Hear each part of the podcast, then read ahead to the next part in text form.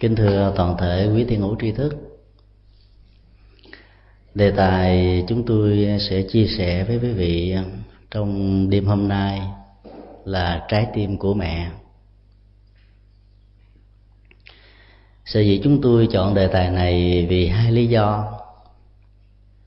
Ngày hôm qua, Chủ nhật 14 tháng 5 2006 là Chủ nhật thứ hai của tháng 5 mà theo nền văn hóa phương Tây, đó là ngày tôn vinh, công ơn sanh thành dưỡng dục của mẹ. Lý do thứ hai nữa, tại đây chúng tôi nhìn thấy có rất nhiều bà mẹ với nhiều ờ, độ tuổi khác nhau. Có cụ đã 80 có cụ 70 có nhiều bà mẹ đang còn rất trẻ, đều có mặt đề cập đến trái tim của mẹ là đề cập đến tất cả tình thương mà cuộc đời có thể có. Những hạnh phúc một cuộc đời đang hiến tặng và sẽ chia cho tất cả chúng ta. Chúng ta không nói khói óc của người mẹ mà chúng ta chỉ nói trái tim của mẹ. Vì trái tim đó, đó nó vượt lên trên cả khói óc nó là một cái gì đó rất là giàu dạt và chứa đựng tất cả sự hy sinh tận tụy để giúp cho con cháu được thành công. Tất cả chúng ta dù lớn, vai trò vị trí xã hội khác nhau, nhưng tất cả chúng ta đều có một người mẹ. Cũng nhờ người mẹ với trái tim cao cả đó, hạnh phúc, sự thành công, những giá trị trong cuộc đời cũng theo đó có mặt hồi ngày rằm tháng giêng 2006 um, vừa qua chúng tôi có đi tham quan một trung tâm mồ côi. Và lúc đó chúng tôi có đề cập đến uh, sự uh, mất mát của các em. À, cũng do hoàn cảnh mất mát đó mà các em đã trở thành những người thiếu sự chăm sóc của cha và mẹ ruột của mình chúng tôi có đề nghị các em hãy à, dành một phút tưởng niệm cho cha mẹ nếu đã quá cố. Và nhớ đến công ơn sanh thành dưỡng dục của cha mẹ đã giúp cho các em có mặt trong cuộc đời. Có một vài em không thể nào làm theo sự hướng dẫn của chúng tôi. Các em bắt đầu khóc, những giọt nước mắt ứ động ở trên đôi má của chúng cái tôi hỏi một lát thì các em mới trả lời rằng là, thưa thầy, Tụi con rất là hận mẹ. Bởi vì tụi con nghe kể lại rằng cái ngày con mới lọt đầu, lọt ừ, có mặt trên cuộc đời đó, thì mẹ con đã mang con bỏ ở ngay một cái xó của ngôi chùa. Cũng từ cái cảnh huống đó mà ngày hôm nay con trở thành kẻ mồ côi, mặc dầu có mẹ mà trở thành mồ côi bây giờ nghe thầy nói về công ơn sanh thành dưỡng dục, con không cảm nhận được. Bởi vì do mẹ con mà con khổ đau, do mẹ con mà con bất hạnh. Do đó cảm nhận cái hạnh phúc và trái tim của mẹ bằng cách nào? Câu nói nói của các em 14 tuổi tại ờ, một ngôi chùa ở ờ, huyện Nhà Bè nói về à, cái cảnh trạng mất mát tình thương của em đến độ em đã không còn tình cảm gì đối với người mẹ ruột đã không có cơ hội chăm sóc em từ lúc mà em có mặt trên cuộc đời là điều mà tất cả chúng ta cần phải suy nghĩ. Chúng tôi có đề cập ừ, và phân tích một cách nho nhỏ cho các em thấy được rằng mặc dầu trong tình huống bất hạnh đó, đó người mẹ đã phải nén đi cơn đau rất lớn vì hoàn cảnh, vì điều kiện không cho phép. Đẩy các em vào trong một tình huống để các em đưa ngôi chùa như là một diện mồ côi nuôi nắng. Chúng tôi đã phải lý giải như thế này nếu như người mẹ đó không sáng suốt trong giây phút quyết định nhận các em để nuôi cho các em lớn lên thì chưa chắc các em đã được trưởng thành như ở tuổi 14 tức là 10 14 năm về sau. Có lẽ là người mẹ nhận thức rất rõ về à, hoàn cảnh cá nhân, điều kiện kinh tế hay là bệnh tật của bản thân. Việc đèo bồng mà nuôi một đứa con như vậy có thể làm cho cả hai mẹ con cùng chết đói. Cho nên thà người mẹ chết đói một mình, nhưng người mẹ đã gửi đứa con vào trong diện mồ côi của một ngôi chùa. Để đó người mẹ tin chắc chắn một trăm phần trăm rằng đứa con của mình sẽ được nuôi nắng bởi tình thương và lòng từ bi của vị trụ trì. Và nó được nuôi nắng bởi đạo lý của nhà Phật, bởi tuệ giác của Như Lai Thế Tôn, bởi những đức tính cao thượng mà tất cả mọi con người cần phải có. Sự lựa chọn và quyết định đó đó, rõ ràng nếu như chúng ta không phải là tư cách của người mẹ, chúng ta khó có thể cảm nhận được lắm đánh giá và nhận định vấn đề từ ngay cái cái cách mà nó diễn ra đó. Từ lúc chúng ta tạo ra rất nhiều nỗi hàm quan cho cuộc đời, và đây là cho người mẹ. Chúng tôi thật phải lý giải cái tình huống đó cho các em mồ côi mà mẹ các em đã đẩy các em vào trong cô nghi viện. Các em vẫn tiếp tục khóc, nhưng các em khó có thể hiểu được rằng không biết là mẹ của mình có ứng xử một cách giống như là vị thầy đang giải thích cho các em nghe hay không? Tuy nhiên dù sao đi nữa các em vẫn có một nguồn an ủi nhất định nào đó. Và chúng tôi đã nói tiếp là trong kinh điển đức phật nói làm được thân phận con người quý báu vô cùng. Cái thân phận quý báu đó đó đôi lúc ừ, trong cái hoàn cảnh khổ đau bất hạnh đó, mình không nhìn thấy được. Đến độ có nhiều thi sĩ đã phải than trời trách đất và không bao giờ muốn mình trở thành con người lần thứ hai trong tương lai. Kiếp sau xin chớ làm người, làm cây thông đứng giữa trời mà reo.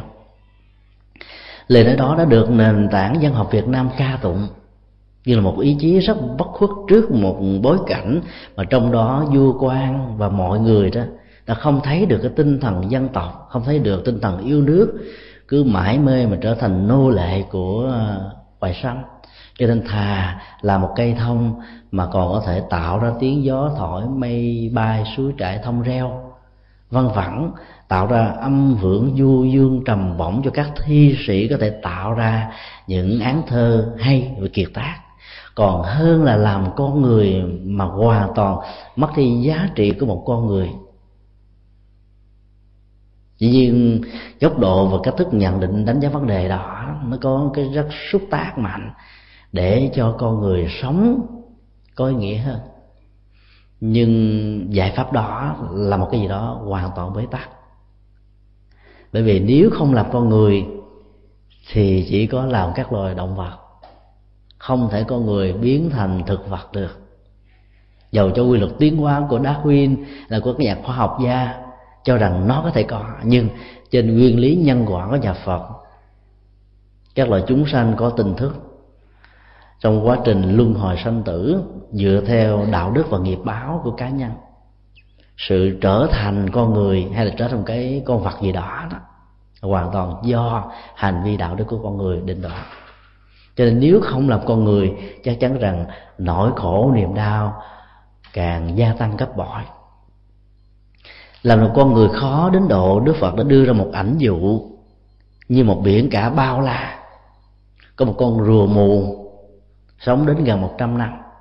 Dĩ nhiên là sức già của con rùa không làm cho chúng có thể nhạy bén cho vấn đề định hướng và bơi ở trên mặt biển bao la không cùng tặng. Cũng rất là may con rùa đỏ đã vớ phải một cái khúc cây đang trôi. Và khúc cây này rất may mắn có một lỗ bọng bên trong. Con rùa chua được vào ở bên trong cái hang lỗ đó và cuối cùng, nhờ cái khúc cổ bọc này mà sóng gió dập dồ đã không làm cho con rùa bị chết ngay giữa lòng biển. Sự kiện một con rùa mù bắt gặp được một khúc cây bọng chui vào được trong đó để trở nên an toàn và khúc cây này được đưa vào trong bờ là một chuyện hoàn toàn hiếm có. Tình trạng hiếm có đó, đức phật đã sánh ví với mạng sống của con người vì đức phật đã nói các loài thủy tộc nói chung là các loài nào mà số lượng càng đông, càng nhiều đó, thì phước báo nó càng ít. Cho nên loài cá, nói chung loài cá loài thủy tộc là có cái phần dân số đông nhất. Chính vì thế mà phước báo của chúng kém hơn con người. Cứ như vậy, con người được xem là tinh hoa nhất của các loài động vật. Cho nên làm con người là điều rất quý nhưng đối với các em mồ côi 13, 14 tuổi nói một triết lý về giá trị nhân sinh của con người các em khó cảm nhận được lắm nhưng mà làm thế nào để các em thấy được rằng sự có mặt của các em trong cuộc đời này là quý báu và nhờ cái sự quý báu đó đó các em cần phải có lòng nhớ về trái tim của người mẹ. Nhiên người mẹ ở đây đối với các em là một người không đáng để các em kính trọng nhưng nếu chúng ta thấu rõ được những nguyên nhân sâu xa, những điều kiện, môi trường hoàn cảnh éo le trong giai đoạn đó, làm cho người mẹ không còn một quyết định nào khác ngoài việc gửi gắm các em vào trong ngôi chùa. Có lẽ người mẹ đó rất mặc cảm nếu tự tay của bà à, ẩm đứa bé đến gửi gắm cho một vị trụ trì, thì vị trụ trì có thể nói một vài lời nào đó để nhắc nhở cho người mẹ rồi người mẹ cảm thấy rằng mình rất là xấu hổ khi phải gỡ đứa con từ nắm ruột của mình cho một người mà hoàn toàn mình không hề biết. Cho nên cái mặc cảm đó có thể làm cho người mẹ khổ đau nhiều hơn trước cái tình mẫu tử mà người mẹ không bao giờ muốn xa lánh đứa con do điều kiện hoàn cảnh gây ra. Cho nên dầu trong bất kỳ một tình huống nào, việc có mặt của chúng ta trong cuộc đời, chắc chắn rằng liên hệ đến tình thương của người mẹ nhiều lắm. Khi nói như vậy thì các em mới bắt đầu bớt khóc lại, nhưng nỗi khổ niềm đau vẫn còn tiếp tục. Bởi vì ờ, cái nguyên nhân và cách lý giải nguyên nhân đó, người lớn dễ dàng hiểu được nhưng mà trẻ em thì khó có thể cảm nhận được lắm. Mong sao vài năm sau khi các em lớn lên và trở thành cha mẹ, rồi trong những hoàn cảnh của cuộc đời đó với những niềm khổ, nỗi đau mà mình có, mình chia sẻ, chịu đựng cho đứa con của mình. Ấy thế mà con của mình không thể nào hiểu để có thể thấy được cái giá trị đóng góp. Thì lúc đó, các em sẽ bắt đầu có một dòng cảm xúc trội lên và cảm thông với sự quyết định gửi chúng vào ngay trong cô như vậy hy vọng sau này các em sẽ thấy rõ được điều đó và trái tim của mẹ tiếp tục ừ, trở thành cái nguồn từ bi tình thương rất là bao la bờ bến cho tất cả chúng ta. Nói chung ai đã từng có mặt sẽ có mặt đang có mặt cần đến trái tim của người mẹ rất nhiều. Trong nền văn hóa của phương tây người mẹ được ca tụng. Vì nền văn hóa này gắn liền với um, văn hóa tôn giáo của cơ đốc do đó họ tin rằng là người mẹ sau khi qua đời đó chỉ có hai hướng để đi.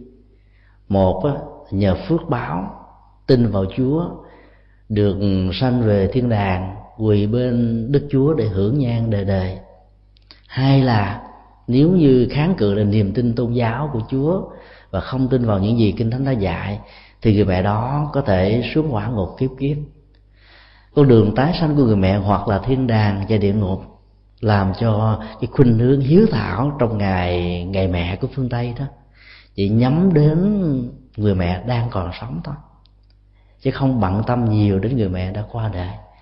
Bởi vì họ không tin về thuyết tái sanh.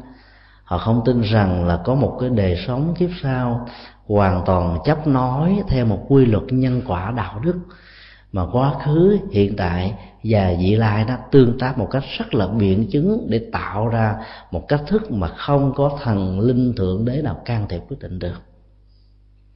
Cho nên tình mẹ của phương tây là tình mẹ của hiện tại mà thôi.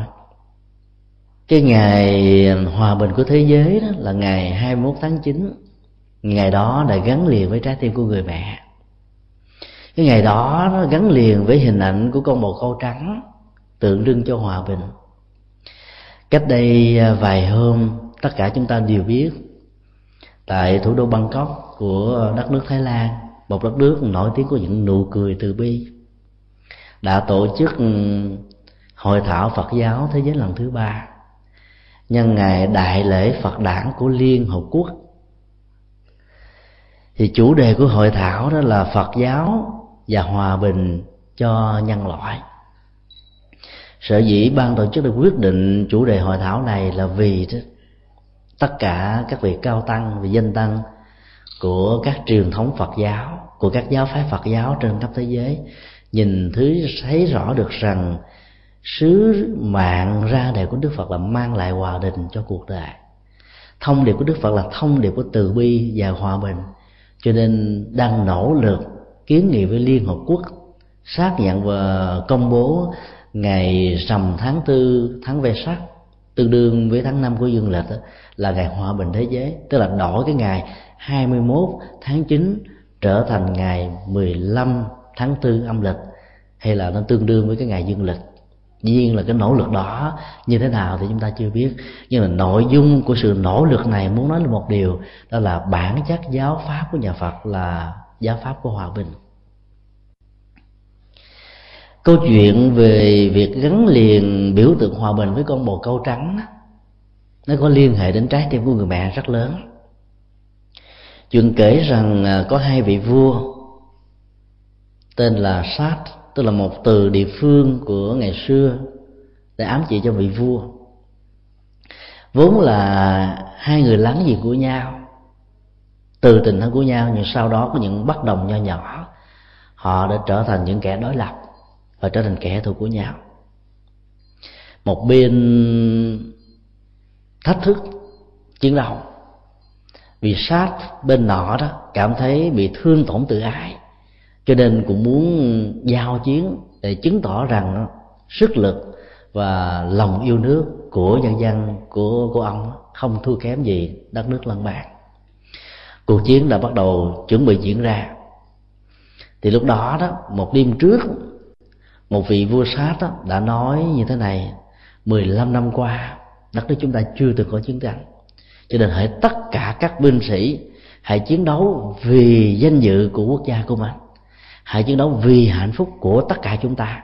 Tất cả các vị nghĩa sĩ vô cùng phấn chấn chờ đêm tan ánh sáng bắt đầu có mặt cuộc xuất binh sẽ bắt đầu diễn ra và khải hoàng bắt đầu trở về với đất nước của họ. 15 năm thất nghiệp là điều mà các binh sĩ cảm thấy khó chịu vô cùng.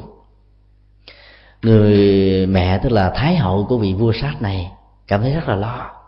Trái tim của bà đó, không phải là trái tim của một quốc gia, mà là trái tim của tình thương, trái tim của lòng từ bi, trái tim của không có hận thù. Bà mới suy nghĩ lại và bà tìm cách, bà nói với vị vua con ruột của mình, nếu chiến tranh diễn ra đó dân tộc của hai nước sẽ bị khổ đau. Cái chết sẽ bắt đầu có mặt. Một bên chiến thắng, thì một bên sẽ um, bị chiến bại. Hoàn toàn giống với tinh thần của nhà phật đã dạy. Ông ta không muốn nghe lời thái hậu đã dạy. Ông ta muốn chứng tỏ cái quyền lực và sức mạnh của mình. Ông ta mới nói với người mẹ rằng là, mẹ ơi, mẹ hãy đi lấy cái cái mão chiến trận của con. Ngày mai mẹ sẽ nhìn thấy con chém đứt đầu vị vua bên nước bên kia đã tuyên chiến với con. Và cái khải hoàn này sẽ là vinh dự không chỉ cho con, cho quốc gia mà cho cả mẹ, vì mẹ đã có một người con, một vị vua anh dũng. Bà nghe cách lý luận đó bà càng buồn rầu hơn nữa. Không biết cách nào khác, bà mới đi lại bên cái à, nón của à, của vua con của mình sau đó um, bà trở về lại gặp vị vua và nói với vị vua rằng cái nón này nặng lắm. Bình thường mẹ có thể bưng cái nón rất dễ di chuyển khắp cả cung thành của chúng ta. Không biết ngày hôm nay tại sao mà mẹ bưng không nổi. Cho nên nếu như mà con còn có ý định tuyên chuyến đó, thì con hãy tự tay bưng cái nón đó đội vào đầu của con. Còn mẹ không làm nổi công việc này. Người con rất là nóng lòng và đi theo người mẹ để tìm thấy cái chiếc nón. Và nhìn trong chiếc nón đó, có một ổ chim, trong đó có một con bồ câu trắng và ba con bồ câu con đang nằm với niềm hạnh phúc rất lớn. Là con bồ câu trắng này rất hạnh phúc với ba đứa con của nó, mặc dầu cái lòng sân hận của vị vua sát đang diễn ra vì sự nôn nóng chứ cuộc chiến bắt đầu vào ngày sáng hôm sau nhưng chúng vẫn rất là bình tĩnh, không hề cắt tánh mà bay người mẹ của vị vua mới nói như thế này, con à con nhìn thấy không? Ba con chim một câu con, rất là hạnh phúc. Bên con chim một câu mẹ, con chim một câu mẹ cũng rất là hạnh phúc bên những đứa con của nó. Tại sao chúng ta phải phá vỡ cái ổ chim này để cho chúng bị mất đi cái tình mẫu tử, để cho chúng mất đi cái hạnh phúc im điềm và có thể chúng sẽ bị chết vì ổ chim xây dựng lại không phải là dễ, phải mất đến rất là nhiều ngày cho nên mẹ mong con hãy nghĩ đến cái ổ chim của toàn thể dân tộc chúng ta. Con hãy nghĩ đến cái ổ chim của dân tộc kế bên. Con hãy nghĩ đến cái hạnh phúc của dân tộc họ và dân tộc của mình. Nếu những ổ chim này bị phá đi, thì nỗi khổ niềm đau này dâng tràn khắp mọi nơi. Xương sẽ chất cao thành núi và máu sẽ chảy thành sông vị vua vẫn không nghe lời. Cái lòng sôi sục sân hận muốn chiến thắng, vẫn làm cho ông ta muốn khiêu chiến tiếp tục. Ông ta nói, nếu như mẹ thương con chim này quá thân để tình thương dành cho mẹ, con không cần tình thương này, con cần chiến thắng, con cần xác định vai trò của con. Cho nên ông ta tuyên bố rằng là ngày mai con ra trận sẽ không đội nón, con sẽ để đầu trận như thế này. Sáng hôm sau, hai bên bắt đầu tuyên chiến gần sát với nhau cách nhau khoảng chừng có 20 mét thôi thì vị vua bên kia nhìn thấy vị vua đối thủ của mình không đợi nón, cảm thấy rất là ngạc nhiên. Ngạc nhiên vô cùng bởi vì cái nón chính là bảo hộ, chính là hộ pháp, giúp cho cái người binh sĩ có thể thoát được mũi dao, mũi tên làn đạn có thể bảo hộ được sự sống một cách an toàn. Vị vua này ngạc nhiên lắm. Cho nên mới hỏi vị vua kia là, lý do gì ngày hôm nay đối diện trước một vị vua mạnh hơn nhiều một một quốc gia lớn hơn nhiều, với vũ khí tối tân hơn nhiều, mà ông không chịu mang nón. Ông khinh thường tôi hay là gì đó. Thì vua kia mới trả lời rằng là, ngày tối hôm qua đó, trước khi ra trận, tôi tính đội nón vào mà trong đó có ổ ờ, chim bồ câu. Mẹ tôi đã khuyên như vậy, cho nên tôi không nỡ lòng để làm cho ổ bồ câu bị tan nát, cho nên tôi ra trận với một cái đầu trận như thế này. Bị vua đối lập, nghe mà không tin vào những gì mình đã nghe cho nên mới nhờ một sứ giả tiếp cận gần hơn để ngựa sát bên và hỏi là một lần nữa để xác minh rằng lý do tại sao vị vua kia không chịu đợi nó. Và vị sứ thần này đã kể lại y hệt lời mà ông ta vừa nghe. Cho nên vị vua này mới rất cảm động và nói với vị vua được tuyên chiến rằng, vì mạng sống của ba con chim, con và con chim một con mẹ thôi mà mẹ của ông đó đã không còn muốn cho chúng bị tan nát. Rồi huống hồ là thần dân, cái ổ chim của hai quốc gia chúng ta. Cho nên tôi đề nghị chúng ta hãy bỏ gươm giáo và trở thành bạn của nhau. Vừa nói xong lời đó, ông vua không đợi nón nó, cảm thấy nhẹ nhõm vô cùng. Mà giờ lòng sân hận á, muốn chứng tỏ rằng ông ta là người không thua kém gì cái vị vua tuyên chuyến. Nhưng mà bên trong sâu thẳm của nỗi sợ hãi rằng ông ta sẽ bị đánh bại. Và một cái lời mời gọi hòa bình đó làm cho ta hạnh phúc vô cùng. Ông ta xuống ngựa và hai bên cùng bắt tay với nhau. Kể từ đó mà hình ảnh của con chim bồ câu đã gắn liền với à, cái ngày hòa bình quốc tế. Người ta thường dùng hình ảnh của con chim bồ câu cắn để mang lại thông điệp của tình thương vì con chim bồ câu đã không sợ chết, không sợ sự sân hận của vị vua mà bao bọc cho ba À, chú chim con được sống một cách an lạc. nếu chúng ta lấy trái tim từ bi của nhà Phật để lý giải về câu chuyện về nguồn gốc ra đề của chim bồ câu gắn liền với nền tảng hòa bình biểu tượng hòa bình của thế giới thì chúng ta sẽ thấy ý nghĩa của trái tim đó lớn lắm câu chuyện không nói rằng à, con chim bồ câu mẹ nó đã xây dựng cái ổ của nó ở trong cái nón mà cũng không nói rằng là người mẹ đó đã dàn dựng cái cái bối cảnh như vậy để tạo ra lòng từ bi và sự um, nhạy cảm về tính mạng của tất cả thần dân của ông. Nhưng chúng ta được quyền lý giải rằng có lẽ chắc chắn một trăm phần trăm rằng cái chuyện tình cờ chim bồ câu làm tổ trong nó là không có. Và ta vì trái tim của lòng từ bi, mặc dầu trong nền tảng văn hóa phương tây hay khái niệm từ bi không có nó có chăng là khái niệm của lòng nhân ái? Và nhân ái chỉ phục vụ cho con người còn con vật á, được sinh ra để phục vụ cho hạnh phúc con người. Nhưng ở đây chúng ta lấy nhãn quan của nhà phật và thấy rất rõ trong hành động nhân ái của bà đã có được trái tim của từ bi trái tim của một người mẹ không chỉ của thần dân của bà mà còn cho tất cả thần dân. Nói chung là sự sống của tất cả mọi người đang yêu chuộng hòa bình. Vì cái trái tim từ bi đó bà đã phải dàn dựng ra và nói rằng cái nón này rất nặng, mẹ không thể nào cầm lên nổi. Hay nói một cách khác là chúng ta có thể hiểu qua các khái niệm nặng và chiếc nón. Chiếc nón tượng trưng chiến tranh, bảo hộ chiến tranh, vòng đai của chiến tranh và khích lệ chiến tranh là một cái gì đó rất nặng mà các lực sĩ trên cuộc đời này yêu chuộng hòa bình, khó có thể nhắc nó lên nổi bởi vì khi cái nón đó được nhắc lên thì máu sẽ đổ, xương sẽ rơi, chiều sống sẽ bị tàn phá, cái chết sẽ có mặt khắp mọi nơi và hạnh phúc sẽ bị tan biến.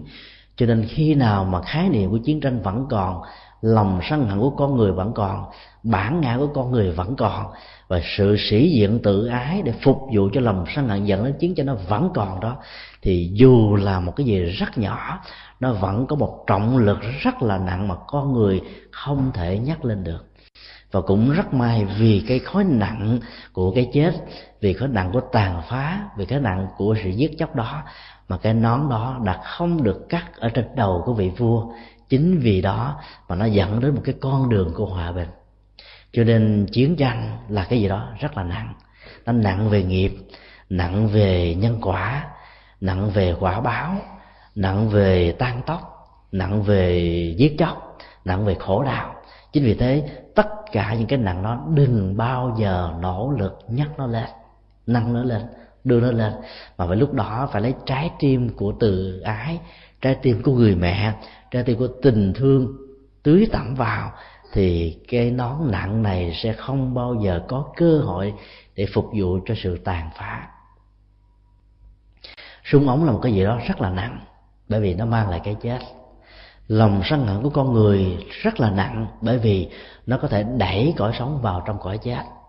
Nhờ trái tim nhân ái và từ bi của người mẹ mà cái chết đã được cứu thoát và hòa bình đã có mặt giữa hai quốc gia chỉ vì một lời nói khiêu chiến với nhau.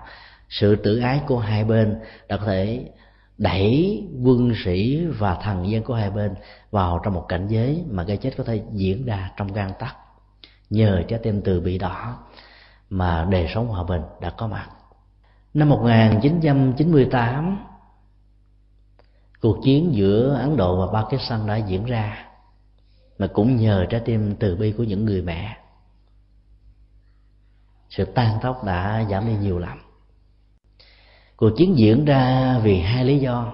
Thứ nhất là tranh giành cái quyền, chủ quyền lãnh thổ của Kashmir một bang mà tuyết phủ quanh năm đôi lúc á, vào những tháng lạnh, nó có thể lên tới âm 36 độ. Không hề có những giá trị kinh tế, cũng không hề có những giá trị du lịch.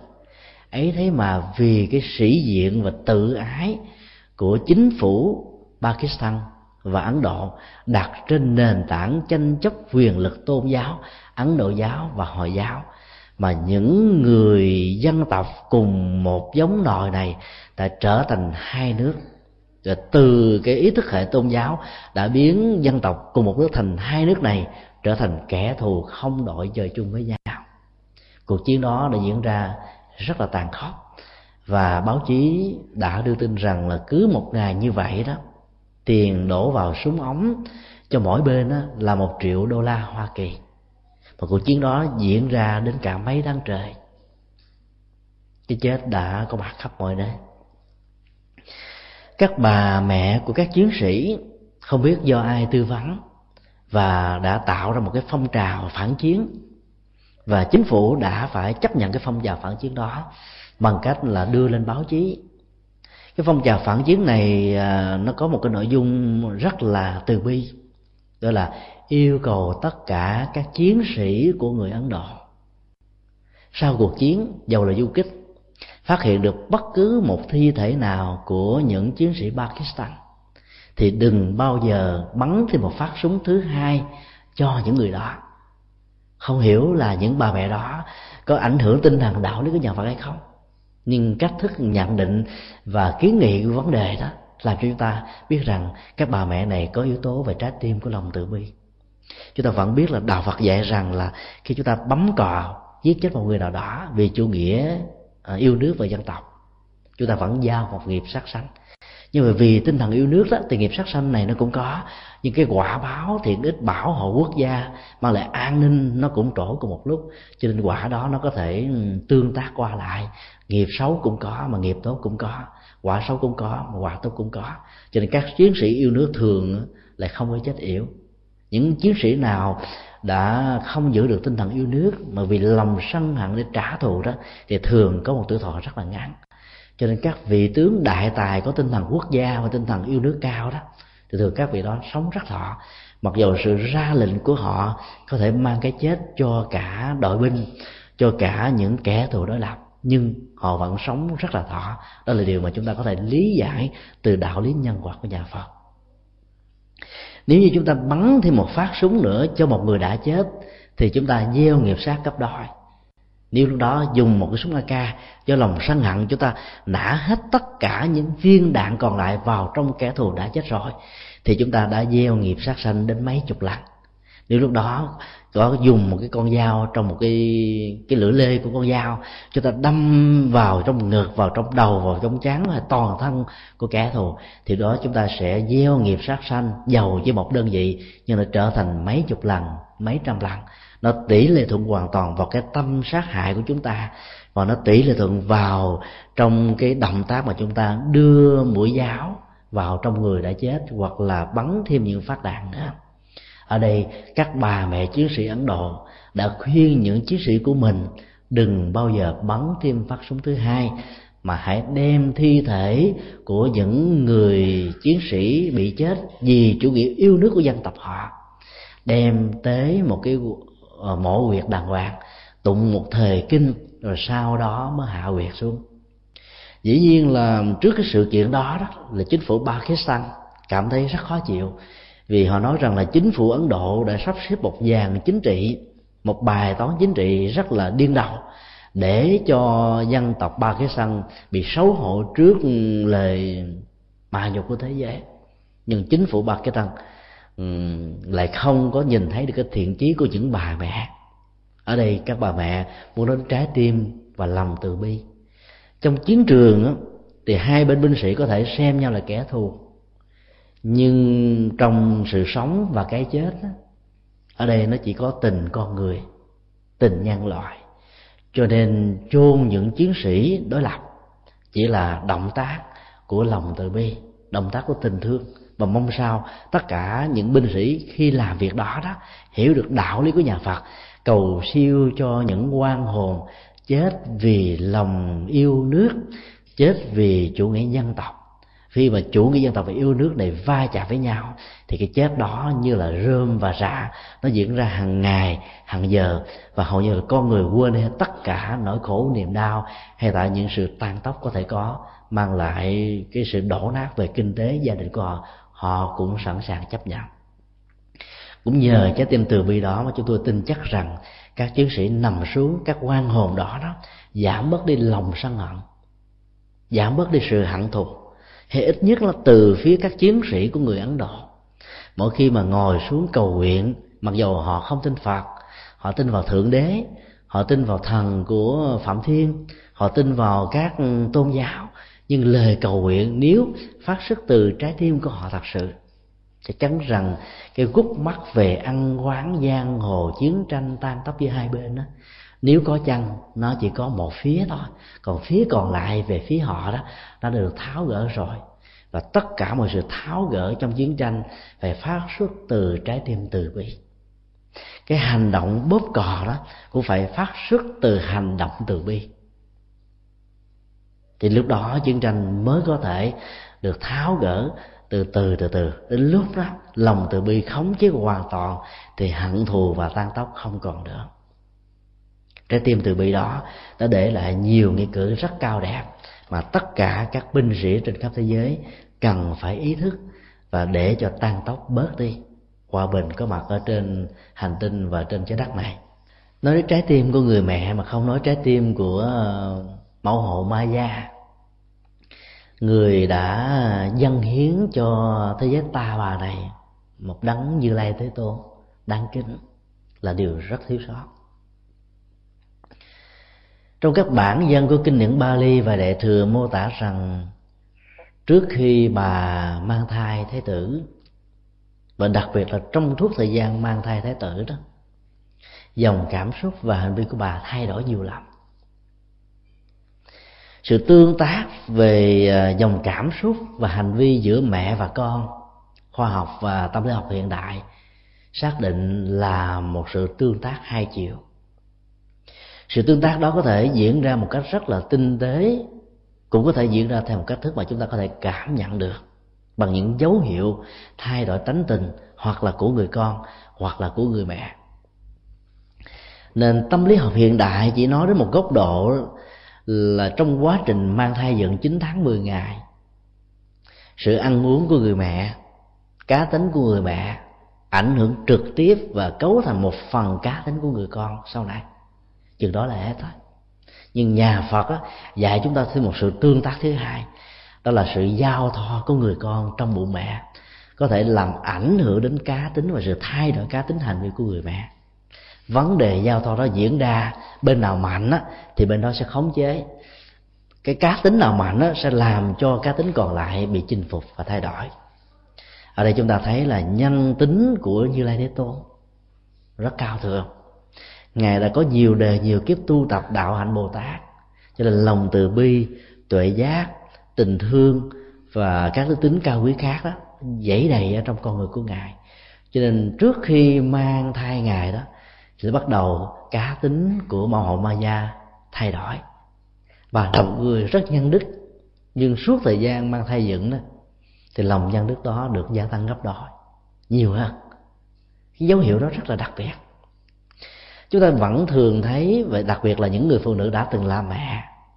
Tại sao trong những ngày tháng bình thường mình không có những cơn nghiện về một món ăn, về một cái khẩu vị nào đó, nhưng khi mang cậu bé hay là cô bé vào trong thai rồi đó, thì cái nỗi ghiền này bắt đầu xuất hiện là bởi vì cái cá tánh của cậu bé và cô bé trong bụng đó đó có quá nhiều những hạt giống của cơn nghiện này, cho nên nó sự giao thoa cảm xúc thông qua cái nhau của người mẹ đối với người con đã làm cho cá tính người mẹ nó thay đổi một cách tích cực hoặc là tiêu cực tùy tùy theo trường hợp. Hoàng hậu Maya là một bậc nhân từ đạo đức. Dĩ nhiên nhờ cái chất liệu trái tim nhân từ đạo đức này như lai thế tôn đã có mặt có mặt một cách rất là trọn vẹn trong cuộc đời.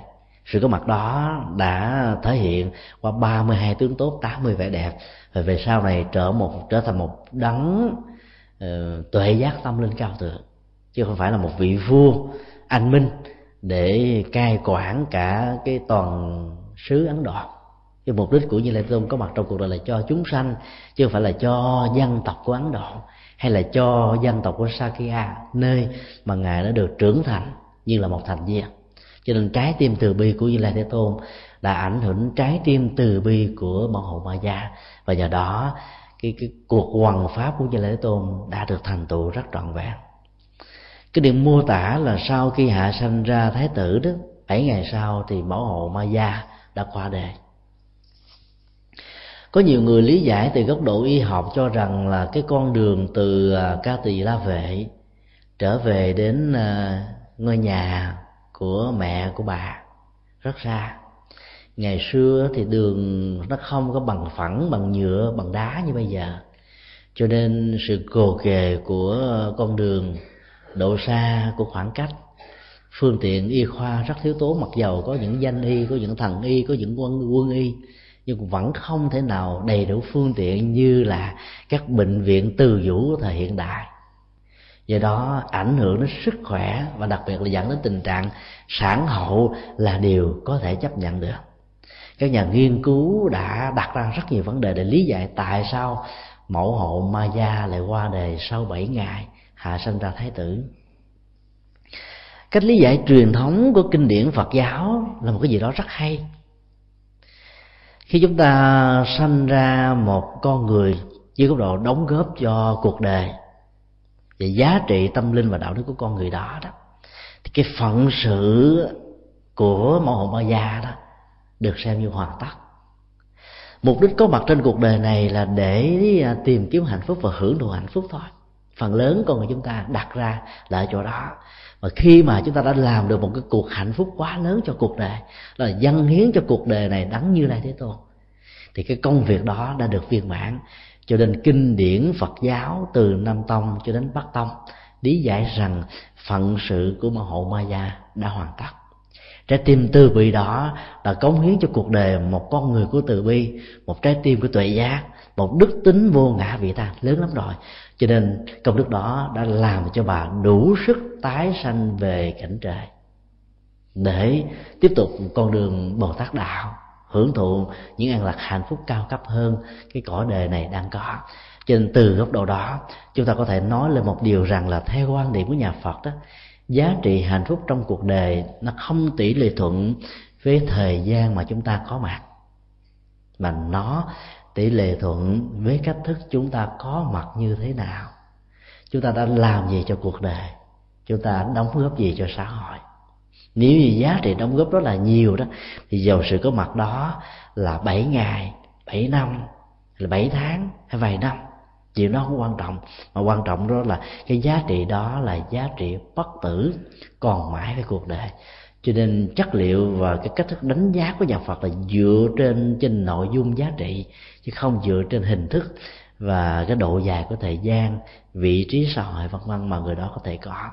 Cho nên bằng tất cả niềm tin với phương phước báo mà như lai thế tôn đã có, bằng những cách lý giải về nhân quả, đạo đức, về vai trò, sứ mệnh của từng con người có mặt trong cuộc đời này, đóng góp xã hội ra làm sao, chúng ta có thể tin rằng là mẫu hộ ma gia đó, cái chết của bà hoàn toàn không phải do thiếu những phương tiện y học hiện đại do con đường đi quá xa, rồi cái chuyện chắc trở dần trên chuyến đường đi mà bà qua đời là vì sứ mạng của bà đã chu toàn. Trái tim từ bi đó đã nhường cho cuộc đời tất cả những giá trị hạnh phúc nhất mà như lai thế tôn đã làm được. Nếu như lúc đó mẫu hộ ma gia tiếp tục sống và tức vua tịnh phạn sẽ có thêm một người đồng hành. Thì chưa chắc gì mà như lai thế tôn có được cơ hội để đi xuất gia đâu. Cái hoàn cảnh đau thương đó thường để lại cho con người nhiều kinh nghiệm về thân phận, lẻ loi, bạc bẽo của cuộc đời trong nỗi đau thương đó, con người đã biến nó trở thành một phương châm của cuộc sống. Cho nên trong lúc đau thương cùng cực mà chúng ta không tìm ra một con đường để sống, thì trong lúc hạnh phúc á, chúng ta khó có thể tìm ra một phương châm để hành động cũng giống như một con cá, chúng ta quan sát, nếu trên mặt nước của nó đó là một vết dầu loa, nó đưa cái mồm của nó hớp một cái khoảng không khí, thông qua cái vết dầu lon này, vết dầu lon đó sẽ trải vào ở trong thanh quản và cuối cùng đi vào trong bao tử thì sức nóng và độc tố của vết dầu lon này sẽ làm cho con cá đó chết.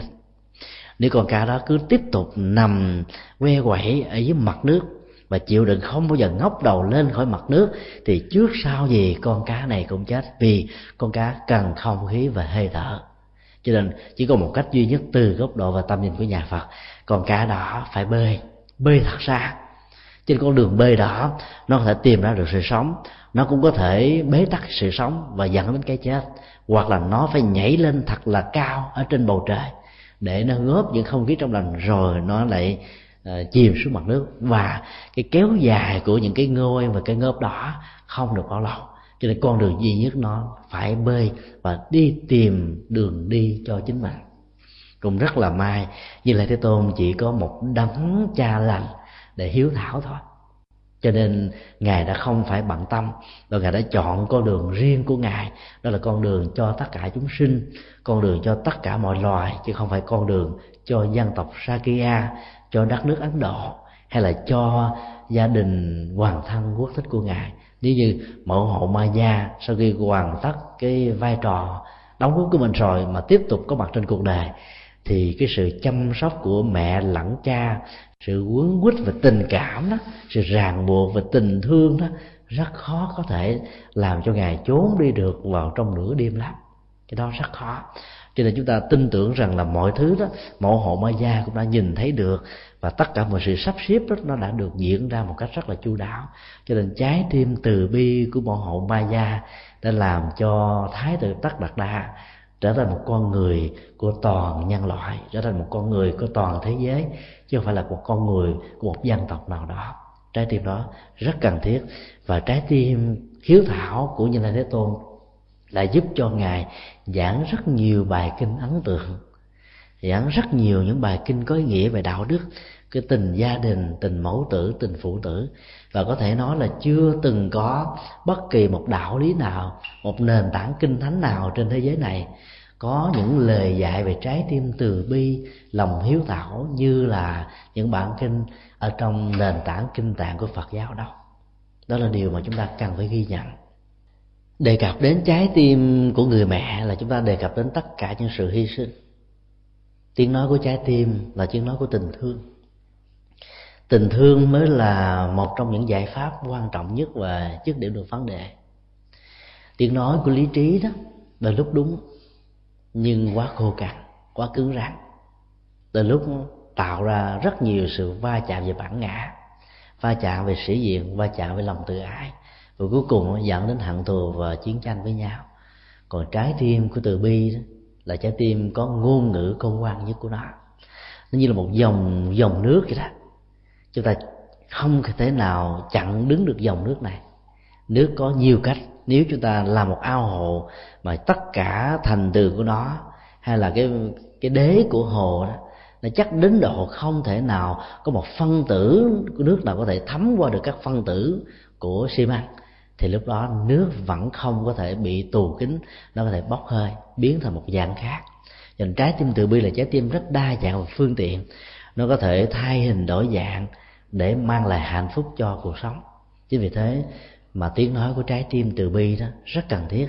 Dĩ nhiên chúng ta không cần tiếng nói của trái tim cảm tính về trái tim cảm tính đó, đến lúc đó, có thể mang lại khổ đau cho cuộc đời. Bởi vì thương mà không hiểu thương mà thiếu sót ừ, sự dẫn dắt của tuệ giác đó có thể dẫn đến rất nhiều tình trạng ờ, mang lại nỗi khổ niềm đau. Ở đây trái tim từ bi luôn luôn song hành với trái tim tuệ giác. Và hai trái tim này phối hợp lại, thì tất cả mọi sự, mọi việc trên cuộc đời này sẽ có thể thành tựu một cách rất là mỹ mãn. Một trong những cái câu chuyện dân gian của người Việt Nam có kể rằng có một gia đình gồm có bốn thành viên, hai vợ chồng và hai đứa con. Cả gia đình thương yêu nhau, chăm sóc nhau lắng với nhau, rất là lý tưởng và đầm thắm người mẹ, một hôm nọ đi chợ, dư lại một số tiền nho nhỏ, mua quả cam rất to và ngọt, ngon lắm. Bà muốn dành cái quả cam đó cho đứa con trai út của bà. Cầm quả cơm trên tay, đứa con rất hạnh phúc. Và cảm ơn người mẹ đã dành tình thương cho mình. Khi người mẹ vừa đi một chút xíu, thì đứa con đó đã nghĩ đến người chị của mình. Vì cậu ta nghĩ rằng đó mặc dầu ở trong nhà cậu ta là được thương nhất, mà nhất là người mẹ, luôn luôn thương đứa con trai. Nhưng mà nếu không có tình thương của người chị, hy sinh, lo lắng, chăm sóc, gánh vác thế công việc của người mẹ đó, thì chưa chắc gì mà việc học tập của cậu ta có thể được trọn vẹn và thành tựu. Cho nên cậu ta nói, cái quả cam này người xứng đáng để nhận nó chính là người chị ruột của mình. Cậu ta đã cầm quả cam đó và tặng cho người chị như là một cái phần quà mà người chị đã dành và cống hiến cho cả gia đình. Người chị cầm cái phần quà này trên tay và rưng rưng nước mắt. Cảm ơn người em. Khi người em vừa quảnh mặt đi á, thì cậu ta là nghĩ tới người cha ruột của mình đang còn ở ngoài đồng án, chân lắm tay bùn, làm lộn suốt cả ngày, mà đôi lúc vẫn chưa đủ cơm để nuôi cho cả một gia đình. Cho nên cô ta cô ta mới đi ra ngoài đồng án và nhìn thấy người cha nhễ nhõi mồ hôi cầm cái khăn lau cho người cha xong rồi, mới bảo rằng là, cha ơi, cha hãy ăn quả cam này đi. Quả cam này rất là ngọt ngào, có tình cảm của em trai con, có tình thương của con, và có luôn giá trị của gia đình chúng ta. Mong cha hãy ăn để ừ, cảm nhận được cái hạnh phúc của gia đình mình. Người cha cầm quả cam trên tay, và những giọt nước mắt đã bắt đầu trải trên đôi má của ông. Ông ta nói rằng, không, cha không ăn quả cam này. Người xứng đáng nhất để nhận quả cam này không phải là ba là mẹ của các con. Vì mẹ của các con là người nổi tướng, là người hiểu biết, chia sẻ, chăm sóc, lo lắng từ a đến z. Cha chỉ làm đồng án, về là cha mệt quá, cha ngủ. Trong khi đó mẹ vẫn thức đêm, lo lắng, chăm sóc cho tất cả các con. Và hầu như người mẹ chính là người bạn của các con, cũng là cái người thầy của các con, cũng là cái người dìu đỡ các con thành công trong cuộc đời. Trên quả cam này, cái nước ngọt của nó đó chỉ có mẹ con là người xứng đáng nhất. Hai cha con hiến hưởng với nhau, trở về nhà, và người cha đã tặng quả cam đó cho người mẹ. Chỉ nhiên cầm quả cam đó trên tay người mẹ biết rất rõ rằng trái cam này do mình mang từ chợ về. Nhưng bà ta giả vờ như không biết, cứ đóng vai trò giống như cái người nhận được quả cam, mà quả cam này do chính bàn tay của người chồng của mình trồng lên từ đồng nát cho nên cảm ơn chối chết và mong rằng là, là cái tình cảm đó nó được đầm thấm là người vợ cầm quả cam trong tay xong rồi cảm ơn người chồng. Và bà ta cầm một con dao cắt quả cam nó ra làm bốn và chia làm bốn phần. Bà ta nói quả cam này không ai trong gia đình này có thể đủ tư cách để hưởng nó một cách trọn vẹn. Tất cả chúng ta cùng hưởng nó. Cái câu chuyện dân gian của người Việt Nam đó đã nói lên trái tim từ bi viên cái tin từ bi đó nó đi từ một cái cá thể thì dẫn đến một cái gì đó rất là bao quát và nó nói lên được là lòng từ bi rất lớn của người mẹ đối với người con đối với người chồng. Mà đôi lúc đó, trong kinh tạng của Phật giáo đó tư cách mẹ như tư, tư cách người vợ như là một người mẹ đó sẽ làm cho gia đình đó trở nên hạnh phúc nhất. Và ở đây bà ta đã đóng được hai vai trò vừa là người bạn đời trung thành chung thủy, hiểu biết, chia sẻ với người chồng của mình.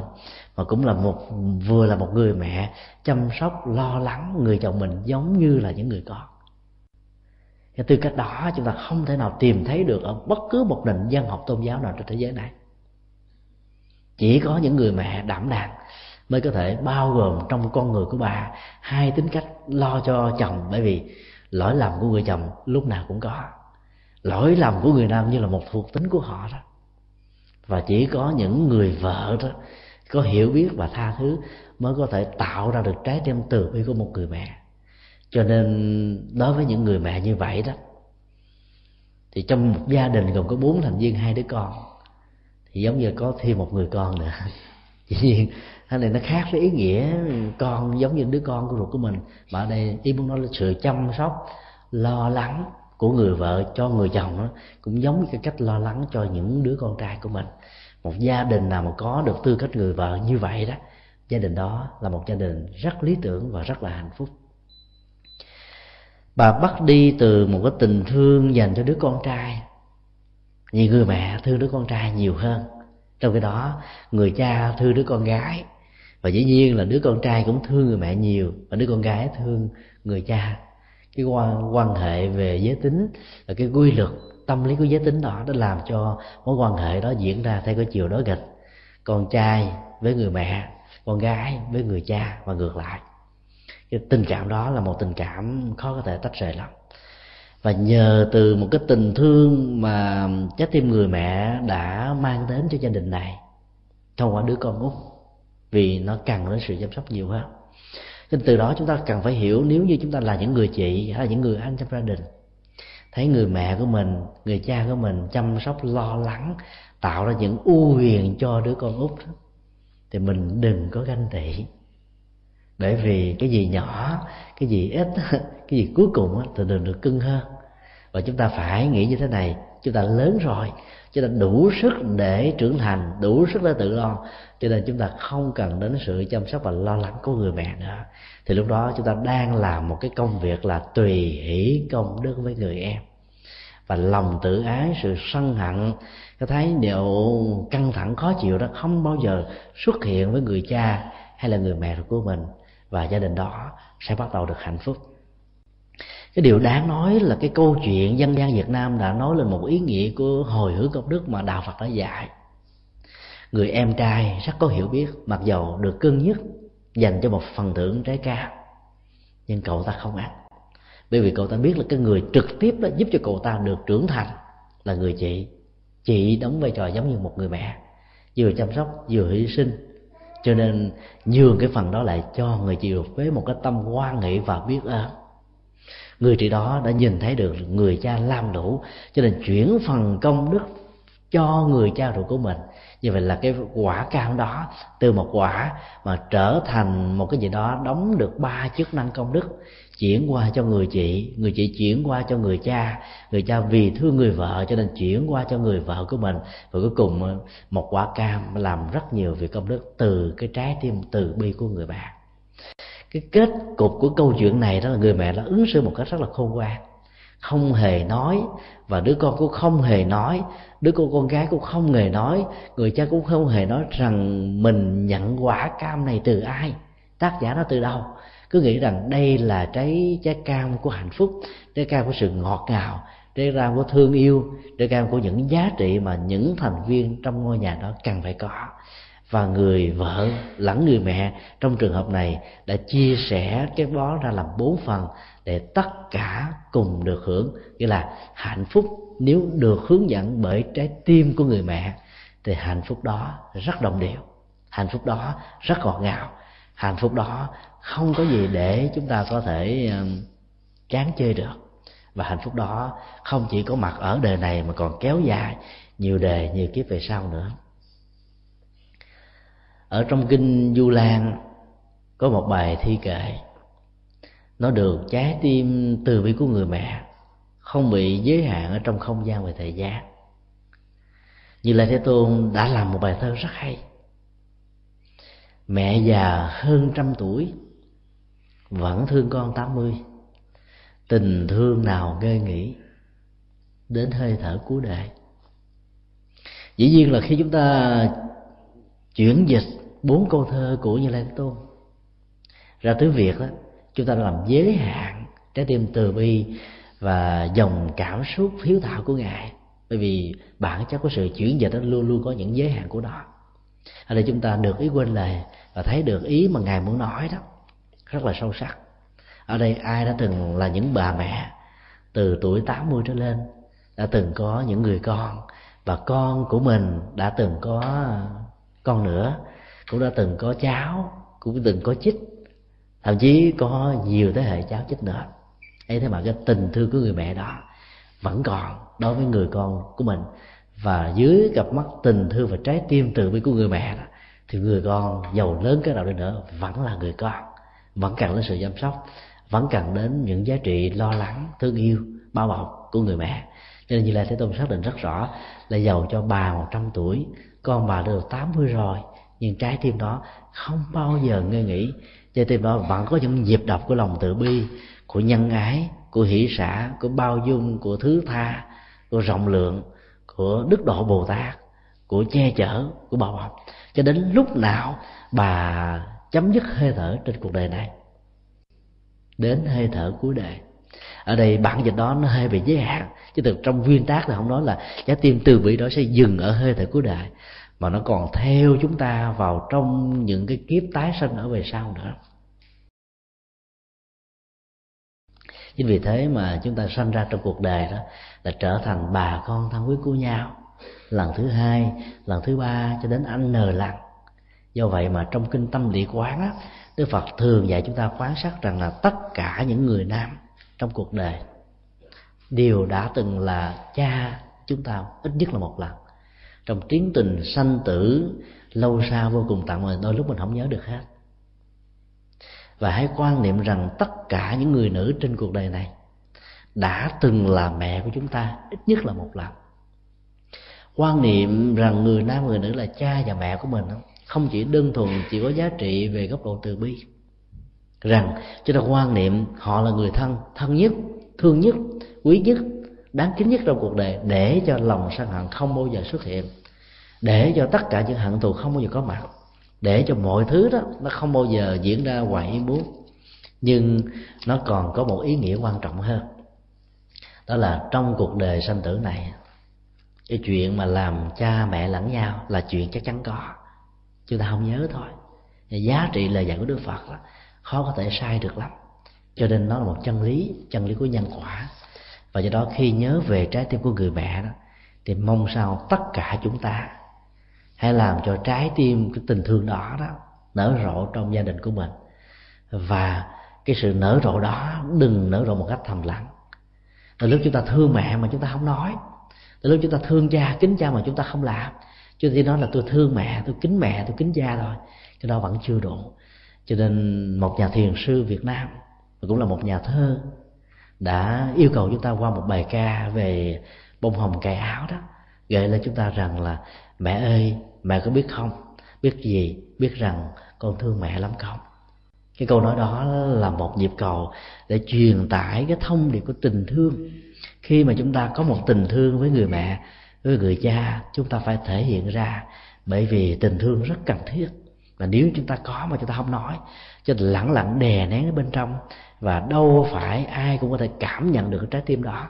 Cho nên đôi lúc đó, từ cái chúng ta không bộc lộ dẫn đến những cái bức xúc và nỗi khổ niềm đau có thể có mặt trong cuộc đời này. Cho nên khi thương nhau chúng ta phải biểu đạt. Khi giận nhau chúng ta cũng nên trình bày. Đừng đè nén trong cõi tâm. Đạo lý nhà Phật không bao giờ dạy chúng ta đè nén nó mà dạy chúng ta biểu lộ nó một cách có nghệ thuật. Phóng thích nỗi khổ niềm đau thiếu phương pháp đó sẽ dẫn đến những tình trạng giận cá chém thớt. Thể hiện tình thương của mình mà không có phương pháp đó, thì người kia không cảm nhận được cho nên giá trị nó có cũng như không. Nên đạo lý của nhà Phật là làm thế nào để cho mọi người cùng cảm nhận cùng hiểu biết và do đó giá trị đó mới được thăng hoa. Mong sao trái tim từ bi của người mẹ làm cho cuộc đời này nở hoa hồng của hòa bình nở hoa hồng của hạnh phúc và tất cả chúng ta, những người con, dù nam hay nữ, dù tu sĩ hay là cư sĩ, dù sắc tộc màu da, dù ở trình độ nào, dù ở giai cấp nào, dù ở vai trò vị trí xã hội nào, cũng cần làm cho trái tim đó sống mãi với tất cả chúng ta. Thì chúng tôi à, tạm kết thúc cái buổi à, chia sẻ về đề tài trái tim người mẹ. Nhân ngày hôm qua là ngày kỷ niệm mẹ của nền văn hóa phương tây. Nhắc lại để chúng ta có thể so sánh một vài yếu tố về lời dạy của đức phật về mẹ. Mặc dầu chúng ta biết là phân tích về điều đó không bao giờ cùng tặng và đến lúc đó, cái giới hạn của ngôn ngữ là cho chúng ta giới hạn trái tim của người mẹ và mong sao tất cả chúng ta cùng cảm nhận và chia sẻ sự cảm nhận đó. Bây giờ chúng ta sẽ dành à, một khoảng thời gian để vấn đáp. Thì mong quý phật tử quan hỷ mạnh dạng có thể đặt bất kỳ một câu hỏi nào liên hệ đến sự tu học về Phật pháp nói chung thì chúng tôi sẽ chia sẻ với quý vị và mong rằng là thông qua sự chia sẻ này à, chúng ta tất cả cùng được an vui và hạnh phúc và trái tim từ bi và tình thương sẽ thắp sáng ở trên cuộc đời này. À, quý phật tử cứ mạnh dạng không nhất thiết là đặt những câu hỏi liên hệ đến đề tài bất cứ vấn đề gì liên hệ đến sự tu học. Thì có thể chia sẻ. Ở đây có nhiều bà cụ đã từng làm mẹ, bây giờ đã là làm bà. Xin ờ, quý cụ với tư cách là những người mẹ, có thể nói lên ít lời về cái cảm xúc mà ngày hôm qua đó. Có lẽ là những người con hiếu thảo đã chở các cụ đến chùa lễ phật hoặc là tổ chức mừng sinh nhật hay là đưa các cụ đến những cái nơi mà các cụ rất thích, hoặc là tặng cho các cụ một cái cành hoa, một đóa hoa tươi thắm, hay là mua một phần quà gì mà các cụ rất là vui, các cụ có thể chia sẻ những cái kỷ niệm đó. Và nếu như ờ, tất cả những người con, người nào mà quên cái ngày mẹ đó, thì chúng ta cũng nên ờ, ứng xử theo tinh thần của Phật dạy. Theo chúng tôi thì ờ, chúng ta cũng không nên lấy gì làm xa lạ với nền văn hóa phương Tây cái cái nguồn gốc của nền văn hóa không quan trọng. Quan trọng là chúng ta đưa chất liệu Phật giáo vào trong những cái ngày văn hóa này để Phật giáo hóa lễ hội quốc tế. Ở Việt Nam á, trong hai năm gần đây thì cái ngày tình nhân đã trở nên rất phổ quát và nó trở thành cái ngày thứ hai sau ngày lễ Noel. Các giáo hội Phật giáo trên khắp thế giới thường à, có những cái phản ứng kháng cự và yêu cầu những giới trẻ là không nên thưởng thức và hưởng ứng cho cái ngày lễ tình nhân. Vì sợ rằng không rõ được nền văn hóa phương tây chạy theo cái ngày lễ tình nhân đó, rất nhiều cuộc đời của những cô thiếu nữ đó đã bị hư và nỗi khổ niềm đau đã có mặt cho toàn gia đình. Chúng tôi có một cái nhìn à, rất khác với cái khuynh hướng đó. Kháng cự là một cái dòng chảy của nền văn hóa là điều không nên. Bởi vì à, bản chất của văn hóa đó, nó là một sự lựa chọn. Cho nên nó có thể vượt biên giới và được hỗ trợ bởi tất cả những cái khuynh hướng của kinh tế. Người ta đầu tư và phát huy những cái nền tảng văn hóa đó để người ta được lợi lộc kinh tế. Cho nên kháng cự không nên. Vấn đề ở chỗ là chúng ta nạp vào lòng thực tại của nền văn hóa đó, những chất liệu tâm linh mới, những chất liệu từ bi mới, những giá trị của nhà phật. Cho nên đến ngày lễ tình nhân cho nên khuyến khích tất cả các phật tử hên hưởng ứng và hưởng bằng tinh thần của một người phật tử. Tức là nếu như người đó muốn ham lại cái tình yêu đang có mà có nhiều lận đận với nhau, thì ngay cái ngày đó biểu tỏ tình yêu cho tinh thần phật dạy. Đó là tha thứ, hiểu biết và chia sẻ lẫn nhau. Vấn đề trách cứ ai đúng ai sai, ai lỗi ai phải đó, nó không còn là quan trọng nữa mà vấn đề quan trọng đó là hạnh phúc của hai con tim. Vấn đề quan trọng đó là hạnh phúc của cả một gia đình. Vấn đề quan trọng hơn là cái con đường phía trước mà hai người phải tiếp tục cùng dìu tay nhau mà đi. Cho nên đưa những chất liệu của đạo phật vào bên trong lòng thực tại của nền nhân hóa ngoại lai đó, đã làm cho văn hóa đó trở thành văn hóa phật giáo. Sao vậy chúng tôi mạnh dạng đề xuất cái hướng như thế này là bởi vì như lai thế tôn của chúng ta đã từng làm việc đó ngài đã sử dụng là những khái niệm nhân quả. Hay sử dụng là một số khái niệm của nền văn hóa ấn độ. Nhưng trong đó đó, chúng ta thấy hoàn toàn những nội dung mới. Chẳng hạn như trong kinh pháp cú, như là thế tôn đã dùng cái từ bà la môn. Một khái niệm, một thuật từ rất quan trọng, để chỉ cho cái giai cấp rất quan trọng trong giai cấp ấn độ lúc bấy giờ. Đó là người quyết định về giáo dục, người quyết định về tôn giáo người quyết định về tinh thần, người quyết định về tâm linh. Như là thế tôn muốn nạp vào nội dung mới cho khái niệm này, đó là một người được gọi là bà la môn giáo. Không chỉ đơn thuần chỉ vì người đó được sinh ra từ hoàng tộc bà la môn, bảy đời, phía cha, bảy đời phía mẹ, mà người đó phải có tư cách đạo đức, phải có phẩm hạnh của một người thoát tục, phải có những giá trị thăng hoa và dấn thân trong cuộc đời này với tư cách là một con người mang lại lợi ích cho nhiều người dĩ nhiên khi như lai thế tôn sử dụng khái niệm bà la môn để ám chỉ cho những vị xuất gia của ngài có rất nhiều người phê bình ngài. Ta nói rằng là ngài đang đánh lặng con đen. Tức là dùng một khái niệm của bà la môn giáo để chỉ cho tu sĩ của phật giáo, làm cho những người bà la môn giáo lúc bây giờ rất hoang mang. Bởi vì thấy hai cái điểm này giống nhau rồi từ bỏ bà la môn đi theo ngài bởi vì khả năng thuyết pháp của ngài lòng từ bi của ngài tuệ giác của ngài rất lớn đến độ ai đã từng gặp ngài một lần đều trở thành đệ tử của ngài. Họ sợ lắm họ phê bình ngài. Nhưng ngài vẫn không bận tâm về việc đó. Ngài thấy rằng là việc giữ lại những hình ảnh hay là hình thức của nền văn hóa có sẵn á, là một nhu cầu rất lớn. Nạp vào trong cái nền tảng văn hóa đó một nội dung mới đó là điều cần thiết chứ phải thay đổi tôn giáo đó mà thay đổi nội dung là cái quan trọng. Cho nên đức phật không bao giờ muốn người khác trở thành tín đồ của ngài, nếu người đó đã có đạo. Mà ngài chỉ nạp vào một nội dung mới cho những người có tôn giáo khác đó, sống với một chất liệu của một người phật tử. Cái đó là cái cần thiết. Do đó chúng ta cứ hưởng ứng những cái nền tảng văn hóa phương tây, không sao cả.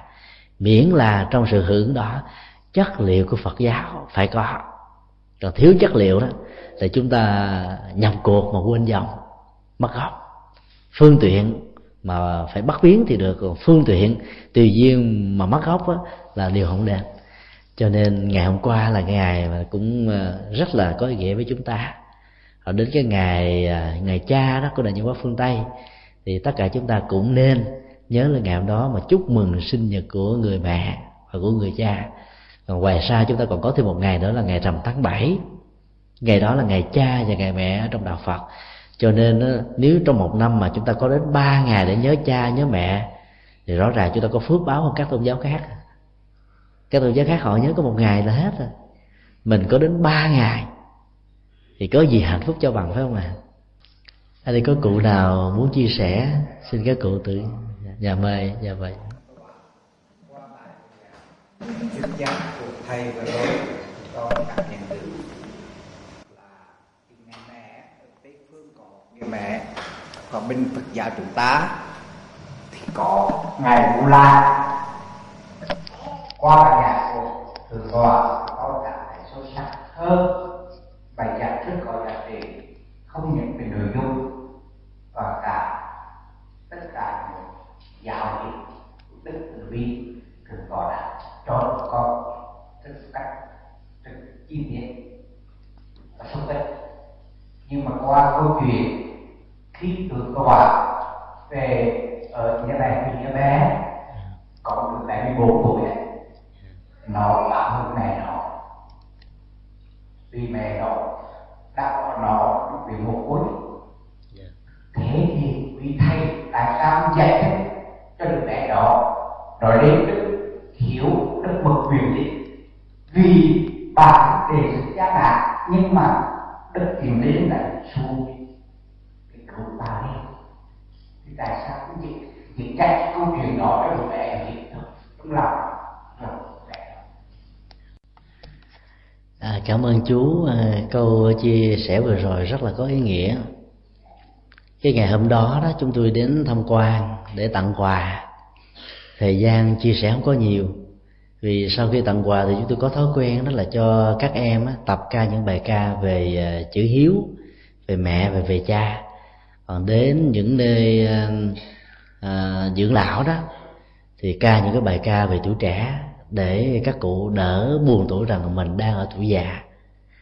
Thì thời gian nó quá ngắn đi cho nên mình chia sẻ thì thì tìm một vài ý niệm nào đó để giúp cho các em đừng có hờn giận người mẹ và người cha đã bỏ rơi mình. Mà mong rằng các em hiểu được một đạo lý rằng là các em có mặt trong cuộc đời là một phước báo rồi vì nhà Phật dạy đó làm thân người là quý cái mục đích mà nhắn gửi ở chỗ đó là ở chừng đó mà thôi. Rồi chúng tôi phải chia tay với các em để đi các cái trung tâm khác. Cái lời gợi ý của chú là một điều gì đó rất là hay. Về câu chuyện của ờ, ngài mục liên thanh đề nhưng tôi tin chắc rằng là trong những cái trung tâm như vậy đó, thì các em đã từng nghe. Bởi vì ờ, đến ngày rằm tháng 7 tại các viện mồ côi của chùa các em đều được xem cái vở kịch một liên thanh đề các em được coi hết. Vì cái ý thức của các em nó còn nhỏ. Triết lý nhiều, các em khó hiểu lắm. Bây giờ ngày một liên thanh đề và mối quan hệ với à, ngày một liên đó, rõ ràng nó hoàn toàn trên đạo lý của lòng hiếu thảo.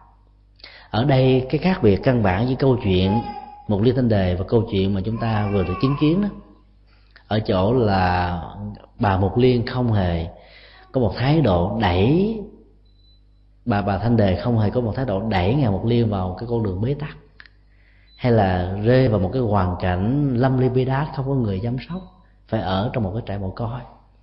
Mà ở đây bà chỉ có lòng bổn sẹn và bất kính tam bảo mà thôi. Nhưng mà với tư cách là một cái người hiếu thảo, thì ngài mục liên đã làm một cái công việc cho tất cả mọi người cùng nói gương theo.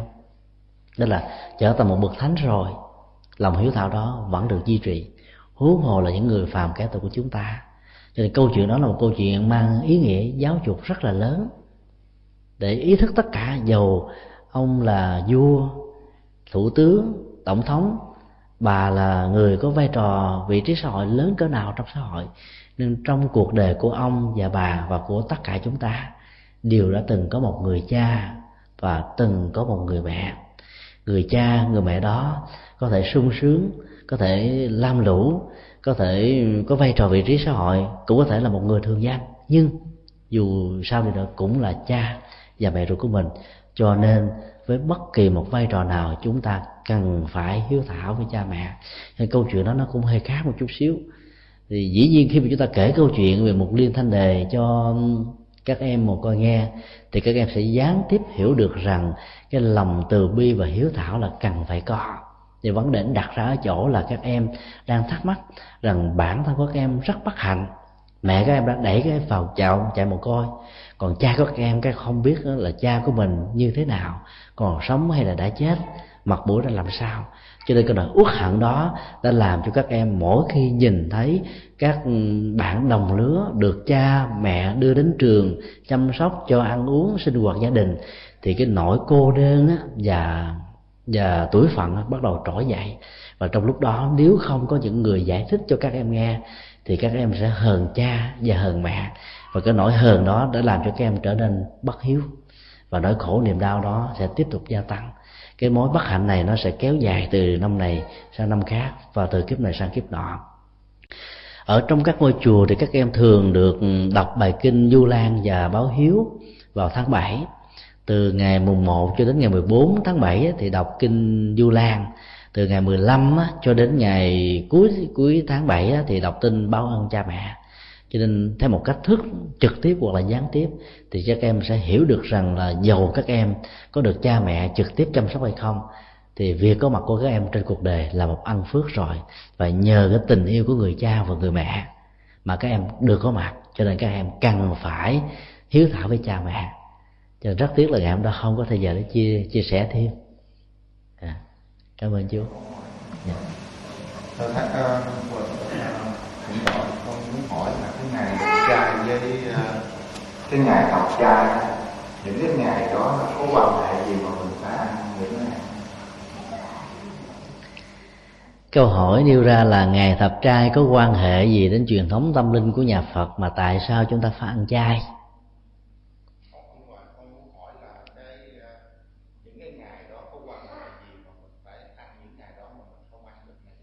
dạ nó cũng có ý nghĩa như vậy thôi.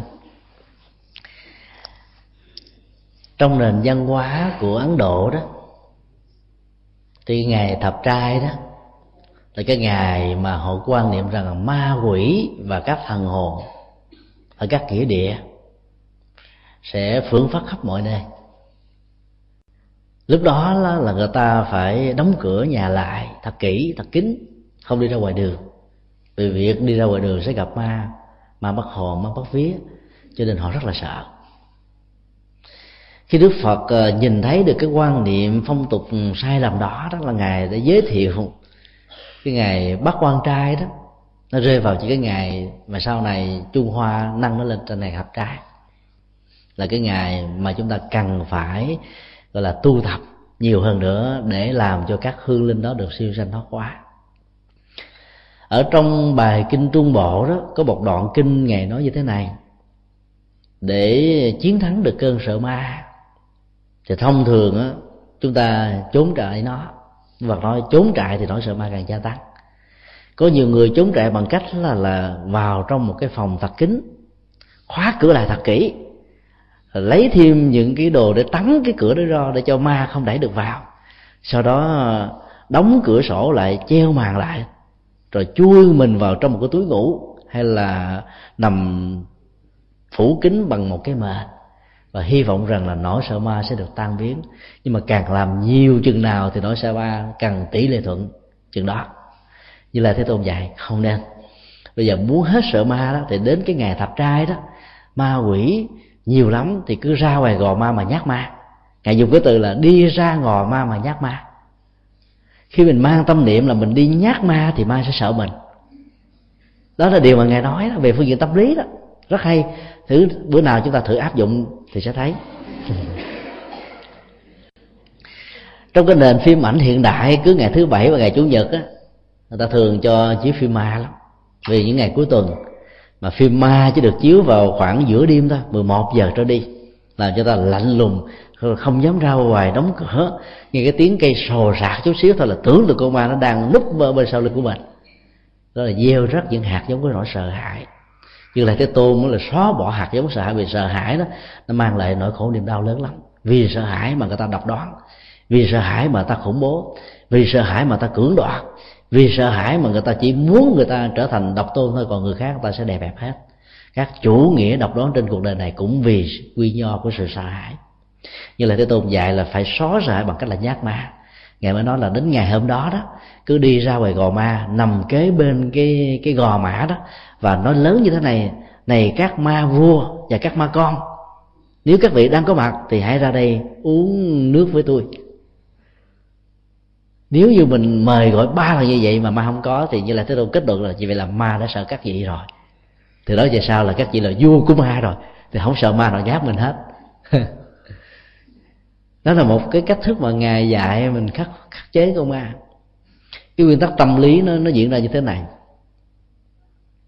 mềm thì nắng, rắn thì buông. Câu nói dân gian của người việt nam rất rất sâu sắc. Mình mềm quá đó thì người ta sẽ ức chế mình, ăn hiếp mình, đè bẹp mình, khống chế mình.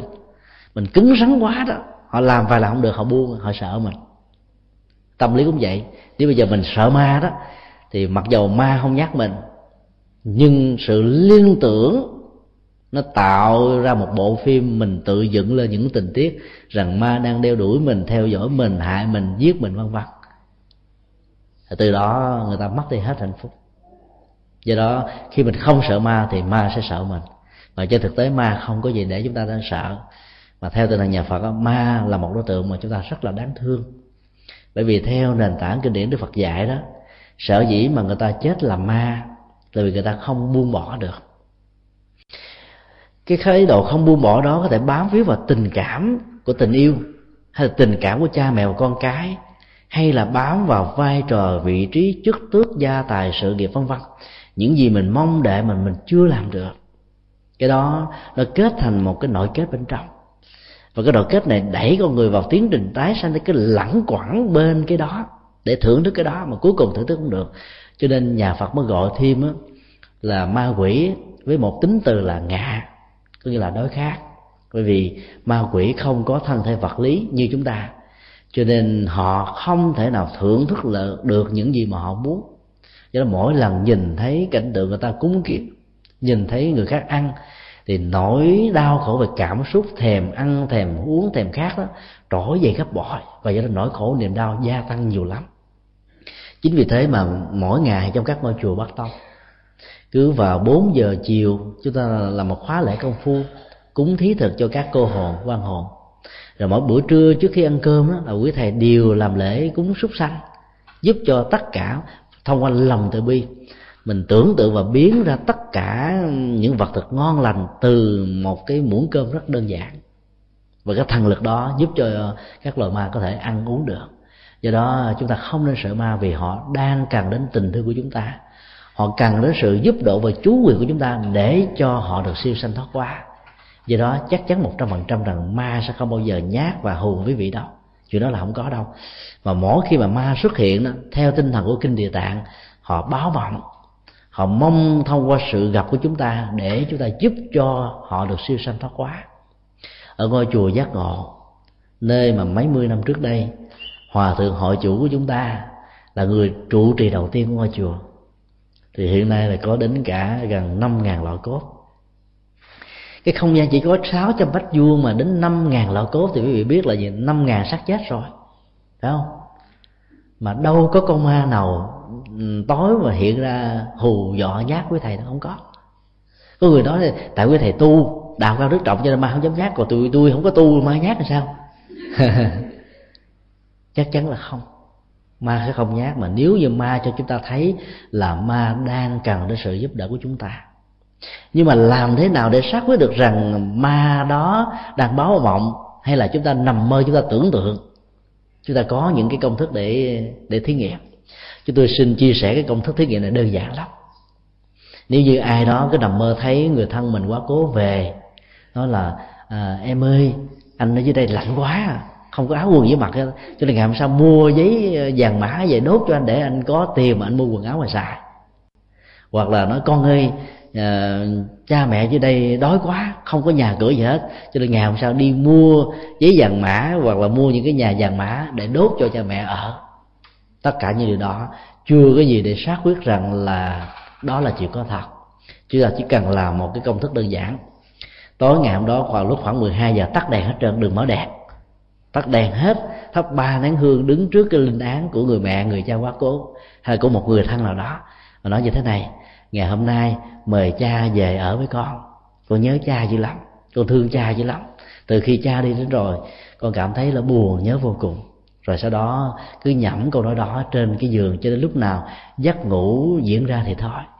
Nếu như tối hôm đó nằm mơ thấy cha về, đó là là cái bước đầu tiên ngày hôm sau cũng đúng ngay giờ đó thắp ba nén hương đứng trước phương án và nói rằng là, cha ơi, ngày hôm nay con rất hạnh phúc vì ngày hôm qua cha đã về thăm con. Cho nên cha không cần về nữa. Mong cha hãy đi và mong cha hãy sanh về thế giới an lành của đức phật. Cha hãy siêu sanh thoát quá bởi vì cái kiếp ngạ quỷ này đó, cha giữ nhiều chừng nào, bám víu chừng nào thì nỗi khổ đau sẽ kéo dài chừng đó. Mong cha hãy đi.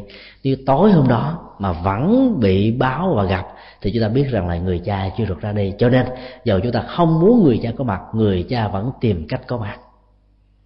Còn nếu như đêm hôm đó mà chúng ta không gặp gì hết, thì chúng ta biết rằng là ngày hôm trước vì chúng ta thương kính quá, cho nên lòng thương kính đó đã được diễn ra dưới hình thức một giấc mơ.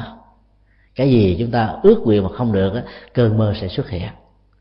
Chúng ta chỉ cần một công thức đơn giản thôi, thì chúng ta sẽ biết chắc chắn rằng là cái người đó ra đi được hay chưa, có cần chúng ta giúp đỡ hay không còn sự liên tưởng nhiều khi làm chúng ta nghĩ ra thôi, chứ còn thực tế không có. Và nhất là những nơi nào mà cái người quá cố đó đã có rất nhiều kỷ niệm đẹp với chúng ta. Ví dụ như cái bàn làm việc của người chồng. Mà bây giờ ông đã không còn nữa. Mỗi lần đứng kế bên cái bàn làm việc đó, người vợ bắt đầu hình dung ra hình ảnh của người chồng đang tận tị với những cây viết ở trên tay, với những sắp đồ án, với những cái cái công việc đang làm tất cả những hình ảnh đó sống trở lại như là một cái cuộn phim.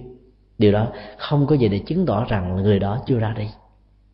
Cho nên chúng ta cứ thầm nguyện, mong người đó đừng bao giờ cho mình thấy, mà mình vẫn thấy, thì trường hợp đó là trường hợp chưa được siêu sanh thoát quá chính vì thế mà đức phật đã dạy trong những cái ngày mà bây giờ chúng ta biết là thập trai đó, là những ngày mà ma quỷ thường hiện hồn về nhát những người lành đức phật mới dạy là chúng ta tu tập thật nhiều để hồi hướng công đức cho họ, để mong cho họ được siêu sanh thoát quá thì từ đó cái phong trào tu tập bác quan trai đó đã được diễn ra như là một cái khóa tu. Về sau này là chúng ta lại không nhớ cái truyền thống, cái nguồn gốc của nó. Chúng ta chỉ nghĩ rằng đây là một cái cơ hội để cho người tại gia có được 24 giờ đồng hồ trở thành người xuất gia tu tập, phạm hạnh, giải thoát thanh cao thôi cái nguồn gốc đầu này nó bị quên mất rồi. Nếu chúng ta trở lại cái kinh trung bộ, mười mấy bài kinh đầu, chúng ta không nhớ bài kinh đó là thứ mấy, thì trong đó có một đoạn đức phật nói đến cái nguồn gốc này.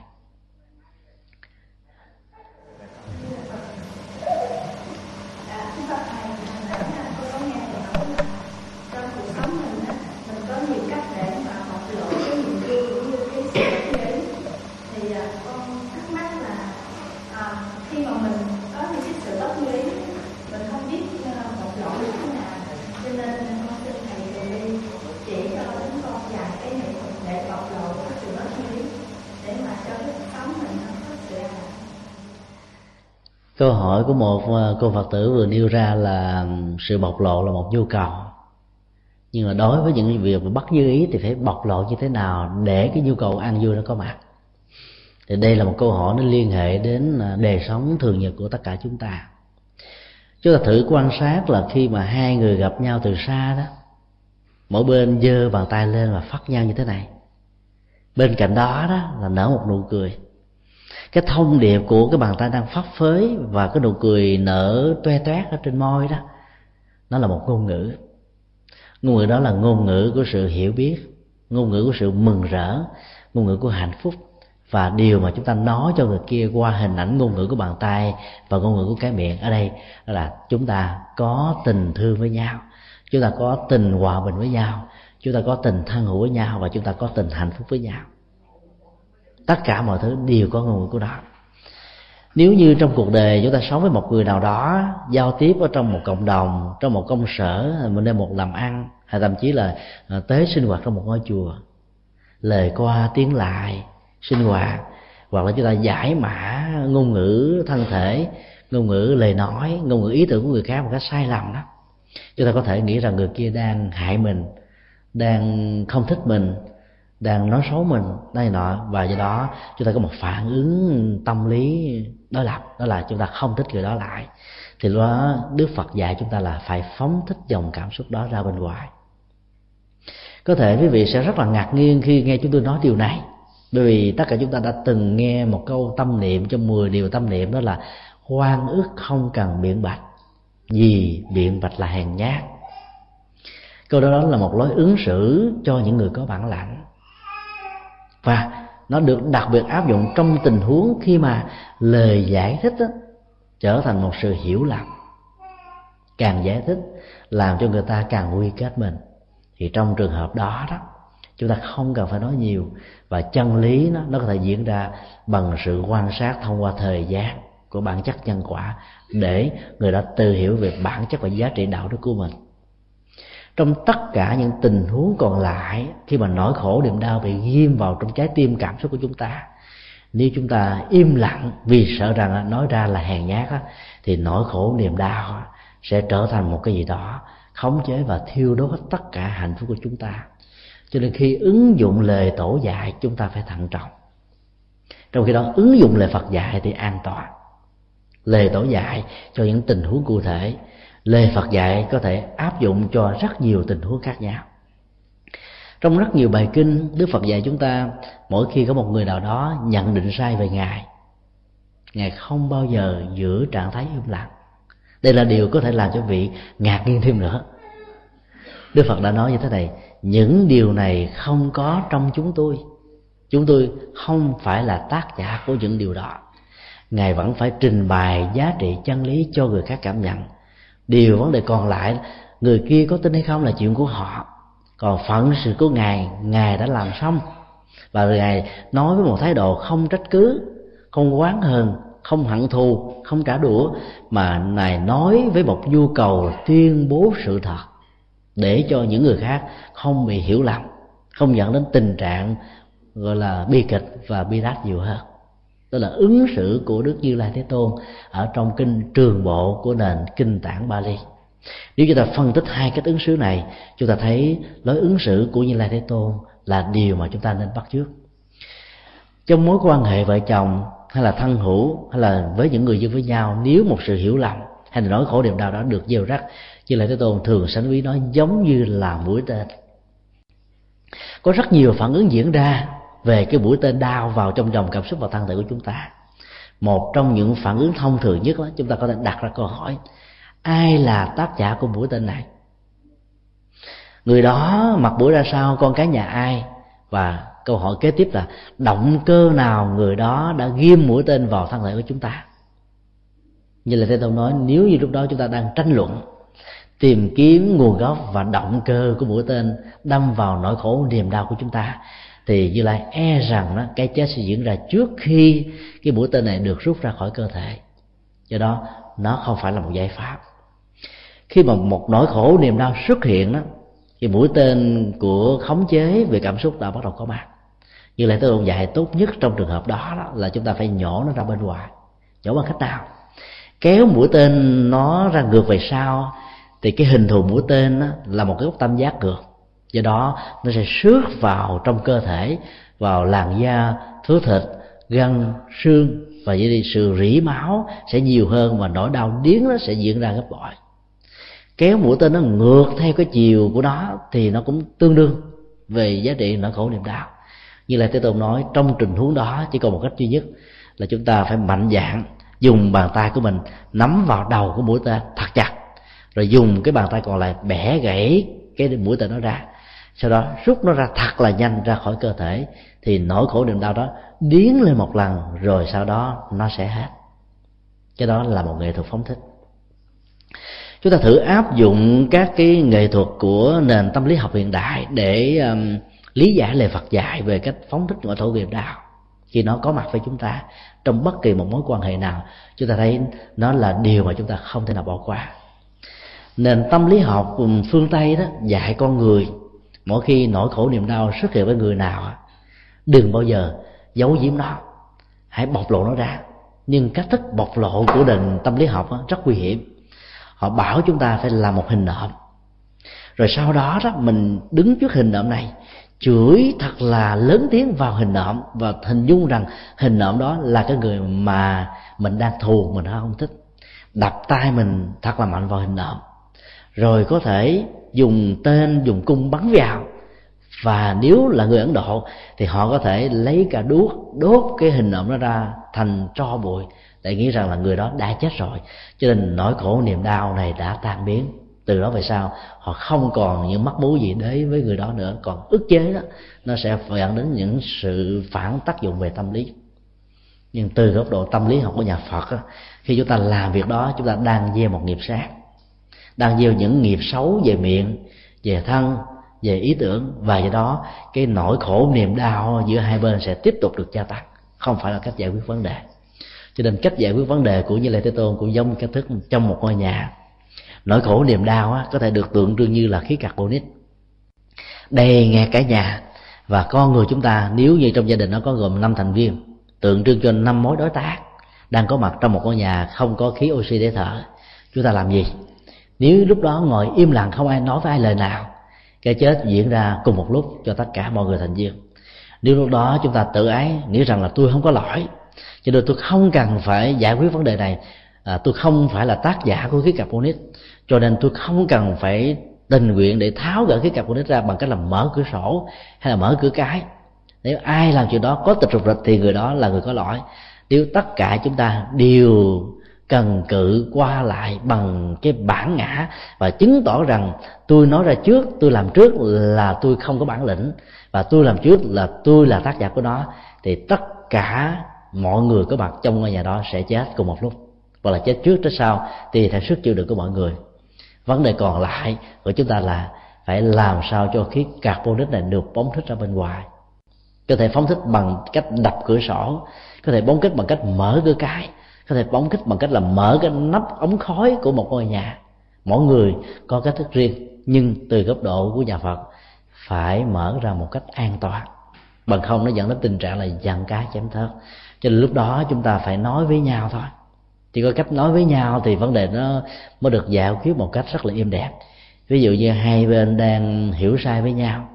Bây giờ chúng ta là không trình bày trực tiếp với người hiểu sai đó, mà chúng ta lại nói với người thứ ba, nói với người thứ tư nói với người thứ năm, trong lúc nói, chưa chắc gì chúng ta kiềm được dòng cảm xúc. Và nếu những người kia thương mình mà không biết cách đó họ có thể nói bằng cách là cái ông đó ông xấu lắm, tôi đã nghe hàng trăm chuyện xấu về ông ta, cho nên đừng có bàn tâm về ông này. Nói như vậy thì nỗi khổ niềm đau của mình là gia tăng. Cái bản ngã nó được nuôi nuôi dưỡng và nó được là, bao bọc bởi những cái giận dữ, cho nên là chúng ta không bao giờ tháo gỡ với nhau được. Cho nên phải nói với nhau, thay vì chúng ta nói về nhau tại sao chúng ta phải chọn giải pháp nói với nhau? Bởi vì nói với nhau á, chúng ta phải chọn lời mà nói. Chẳng lẽ giờ cái người kia đang đối diện với mình mình chửi nặng nề? Cái phép ngoại giao lịch sự và tối thiểu, mình không thể nào nói với họ bằng những lời lẽ như vậy. Cho nên chúng ta phải nói nhẹ hơn là lúc người kia không có mặt. Như vậy là cái cường điệu và cường độ của lòng sân hận đã giảm đi mấy phần trăm khi chúng ta nói với nhau trong lúc nói với nhau thì chúng ta phải nói với sự lắng nghe.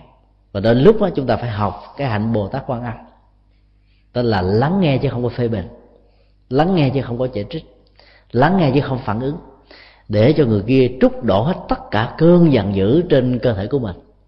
Từ khi đó sẽ hái giả. Cái nhu cầu phóng thích là một nhu cầu không thể thiếu. Mỗi người có cách phóng thích riêng phải nói ra được đó, thì họ mới cảm thấy thoải mái. Lúc đó chúng ta không cần biện hộ chúng ta cũng không cần phải nói nhiều mà chúng ta phải nói nói một cách là à, cái này tôi không có. Thôi xin lỗi dù sao sự hiểu lầm này cũng làm cho anh chị khổ đau nhiều lắm rồi. Mong sao cho khổ đau này tan biến. Có thể có nhiều cách nói khác nhau miễn làm sao chúng ta nói được rằng chúng ta là người không có nếu mình không phải là tác giả.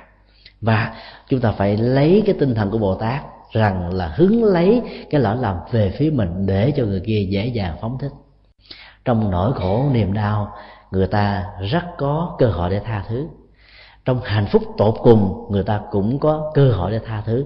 Cho nên nếu như mà không có cơ hội nói với nhau được đó, không có người dàn xếp để nói, thì chọn cái lúc mà người kia đau khổ cùng cực, mình đến với họ, nói bằng tình thương, họ sẽ bỏ qua tất cả. Hoặc họ lúc họ đang thành công, họ đang ăn mừng, họ đang vui vẻ, họ đang hạnh phúc tột độ đến với họ, thì họ sẽ sẵn sàng bỏ qua. Vì lúc đó họ nghĩ rằng họ là cái người anh hùng, sẵn sàng buông bỏ một lỗi lầm của người khác trong cái niềm vui chiến thắng của họ. Dù là anh hùng hay là không anh hùng, dù là khổ đau hay là hạnh phúc, biết cách thì chúng ta vẫn có thể phóng thích được. Khi nói điều đó thì chúng tôi muốn chia sẻ một điều như thế này là có nhiều điều đó, lẽ ra chúng ta chỉ cần nói với nhau chứ một giây thôi. Hay là nói với nhau chứ một phút thôi là vấn đề nó được tháo gỡ rồi ấy thế mà chúng ta không chịu nói với nhau. Cuối cùng cái bế tắc đó nó kéo dài. Và khi mà vợ chồng mà đã ly thân với nhau vì tự ái với nhau rồi đó kéo dài quá nửa tháng mà nếu chúng ta không chịu nói với nhau thì cái cơ hội là đổ vỡ hạnh phúc gia can rất cao. Nó có thể tạo ra một cái tiềm than kéo dài cái nửa tháng ra trở thành một tháng một năm hai năm rồi ba năm. Rồi đến một lúc nào đó cái tình cảm của hai bên đó, nó khô queo khô queo không thể nào hàn gắn với nhau được nữa. Có hàn gắn thì chỉ là hờn và giỏi, tự ái và bản ngã. Và cuối cùng, nó sẽ chết mất do đó, giữa lời phật và lời tổ đó, chúng tôi xin góp ý là chúng ta nên theo lời phật. Còn theo lời tổ của lượng bảo dương tâm muội đó, chúng ta phải ghi nhớ một điều là áp dụng trong tình huống khi mà lời giải bài của chúng ta đó đã không còn tác dụng mà dẫn đến phát tác dụng thì lúc đó, đức phật dạy là im lặng như thiền định. Đó là một nghệ thuật. Thì trong im lặng của thiền định đó không còn có tất cả những lời trách cứ, không còn đổ lỗi đổ phải, không còn ta và người nữa. Lúc đó mọi thứ được tan biến. Còn im lặng trong cách tứ, lúc đó chúng ta phải đọc thoại cho thể lý luận trong đầu. Tại sao tôi không có lỗi? Mà anh nói rằng tôi có lỗi. Rồi lý luận hoài thì nỗi khổ niềm đau gia tăng cho nên chỉ có im lặng trong thiền định đó, thì nỗi quan ức đó sẽ được tan biến. Và mình nghĩ nó giống như là gió thoảng mây bay. Cái giá trị của chúng ta bị người khác đánh giá thấp đó nó không phải là một. Dầu cho giá trị chúng ta được bơm phồng lên 10 lần thì cái ảnh hưởng tốt và cái thực tế của chúng ta cũng không phải là một. Cho nên phải đứng ngoài lời khen và tiếng chê. Trong tình huống đó chúng ta nên áp dụng theo lời Phật dạy này thì mức độ an toàn về cảm xúc và nỗi khổ niềm đau nó sẽ không có ờ, lan rộng của bằng không, rất là nguy hiểm.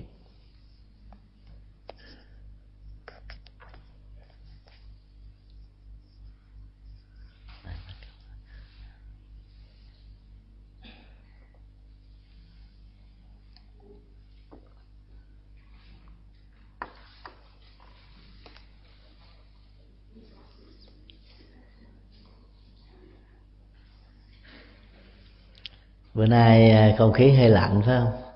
Lạnh. Nghe về trái tim của mẹ, cho nên à, ai cũng cảm thấy hạnh phúc. Khi hạnh phúc rồi đó, mình cũng không muốn nói gì thêm nữa. Nói sợ hạnh phúc nó bay đi. Thì như vậy thì chúng ta tạm à, kết thúc tại đây.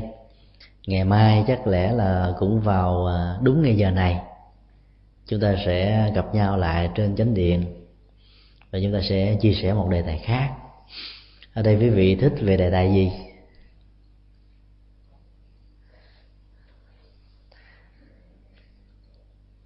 Có lẽ là chúng ta sẽ có thêm hai buổi nữa phải không? Là tối ngày mai và tối ngày mốt. Thì à, mai và mốt thì chúng ta sẽ chia sẻ thêm hai đề tài khác nhau. Rồi à, khoảng tháng 6 dương lịch đó, à, chúng tôi lại có thêm một may mắn thứ ba trở về lại đây. Thì lúc đó chúng ta sẽ cùng à, chia sẻ về à, kinh địa tạng cho là chọn một vài phẩm thôi. Bài phẩm tiêu biểu trong số 13 phẩm của kinh địa tạng. Để à, mình tìm hiểu thêm về tư tưởng và triết lý của bản kinh này. Rồi à, sang năm một năm nữa, nếu có dịp thì chúng ta sẽ tiếp tục à, tìm hiểu thêm những phẩm còn lại. Cứ mỗi lần chúng ta tìm hiểu một chút, chia sẻ một chút xíu. Và ngày mai nếu như ngày hôm nay mà ai có những câu hỏi mà muốn cúng dường cái ờ, thời gian cho người khác hỏi đó thì ngày mai quý vị cứ hỏi. Cho nên là khi mình học Phật pháp rồi đó cái cơ hội mình không đến với mình mình cứ nghĩ mình cúng dường cho người khác là tự nhiên thấy nó vui tại vì thời gian nó có giới hạn đó. Rồi kính chúc toàn thể uh, tất cả có được uh, giấc ngủ an lành trong đêm nay. Và khi giấc ngủ nhớ uh, ôm trái tim của người mẹ vào trong lòng. Và ai đã là người mẹ đó thì cố gắng làm cho trái tim này đó, nó lan tỏa khắp gia đình của mình. Vai trò của hạnh phúc nó nằm ở người mẹ nhiều hơn là người cha. Mặc dầu người cha vẫn thương con, thương gia đình, nhưng mà cá tính về giới tính khác nhau đó, nó làm cho người mẹ trở thành một vị bồ tát dễ hơn là một người cha. Cho nên mong tất cả những người mẹ ứng xử như một vị bồ tát và mong tất cả những người chồng ủng hộ người vợ của mình trở thành một vị bồ tát và dĩ nhiên là khi mà vị bồ tát đến chùa thì mình trở thành hộ pháp đi theo chứ. Phải không à đi theo. Do đó cho nên gia đình nào mà chỉ có những vị bồ tát thôi á thì mong sao có các thêm các vị bồ tát nữa à, làm hộ pháp. Và lúc nào mà vừa có vợ có chồng cùng đi cùng hưởng cùng chia sẻ cùng một tầm nhìn cùng một giá trị đó thì giá trị hạnh phúc đó lớn lắm thì trái tim từ bi của cả hai bên sẽ làm cho tất cả những người con cùng được hạnh phúc. Kính chúc tất cả được an lành. Nam mô bổn sư thích ca mâu ni phật.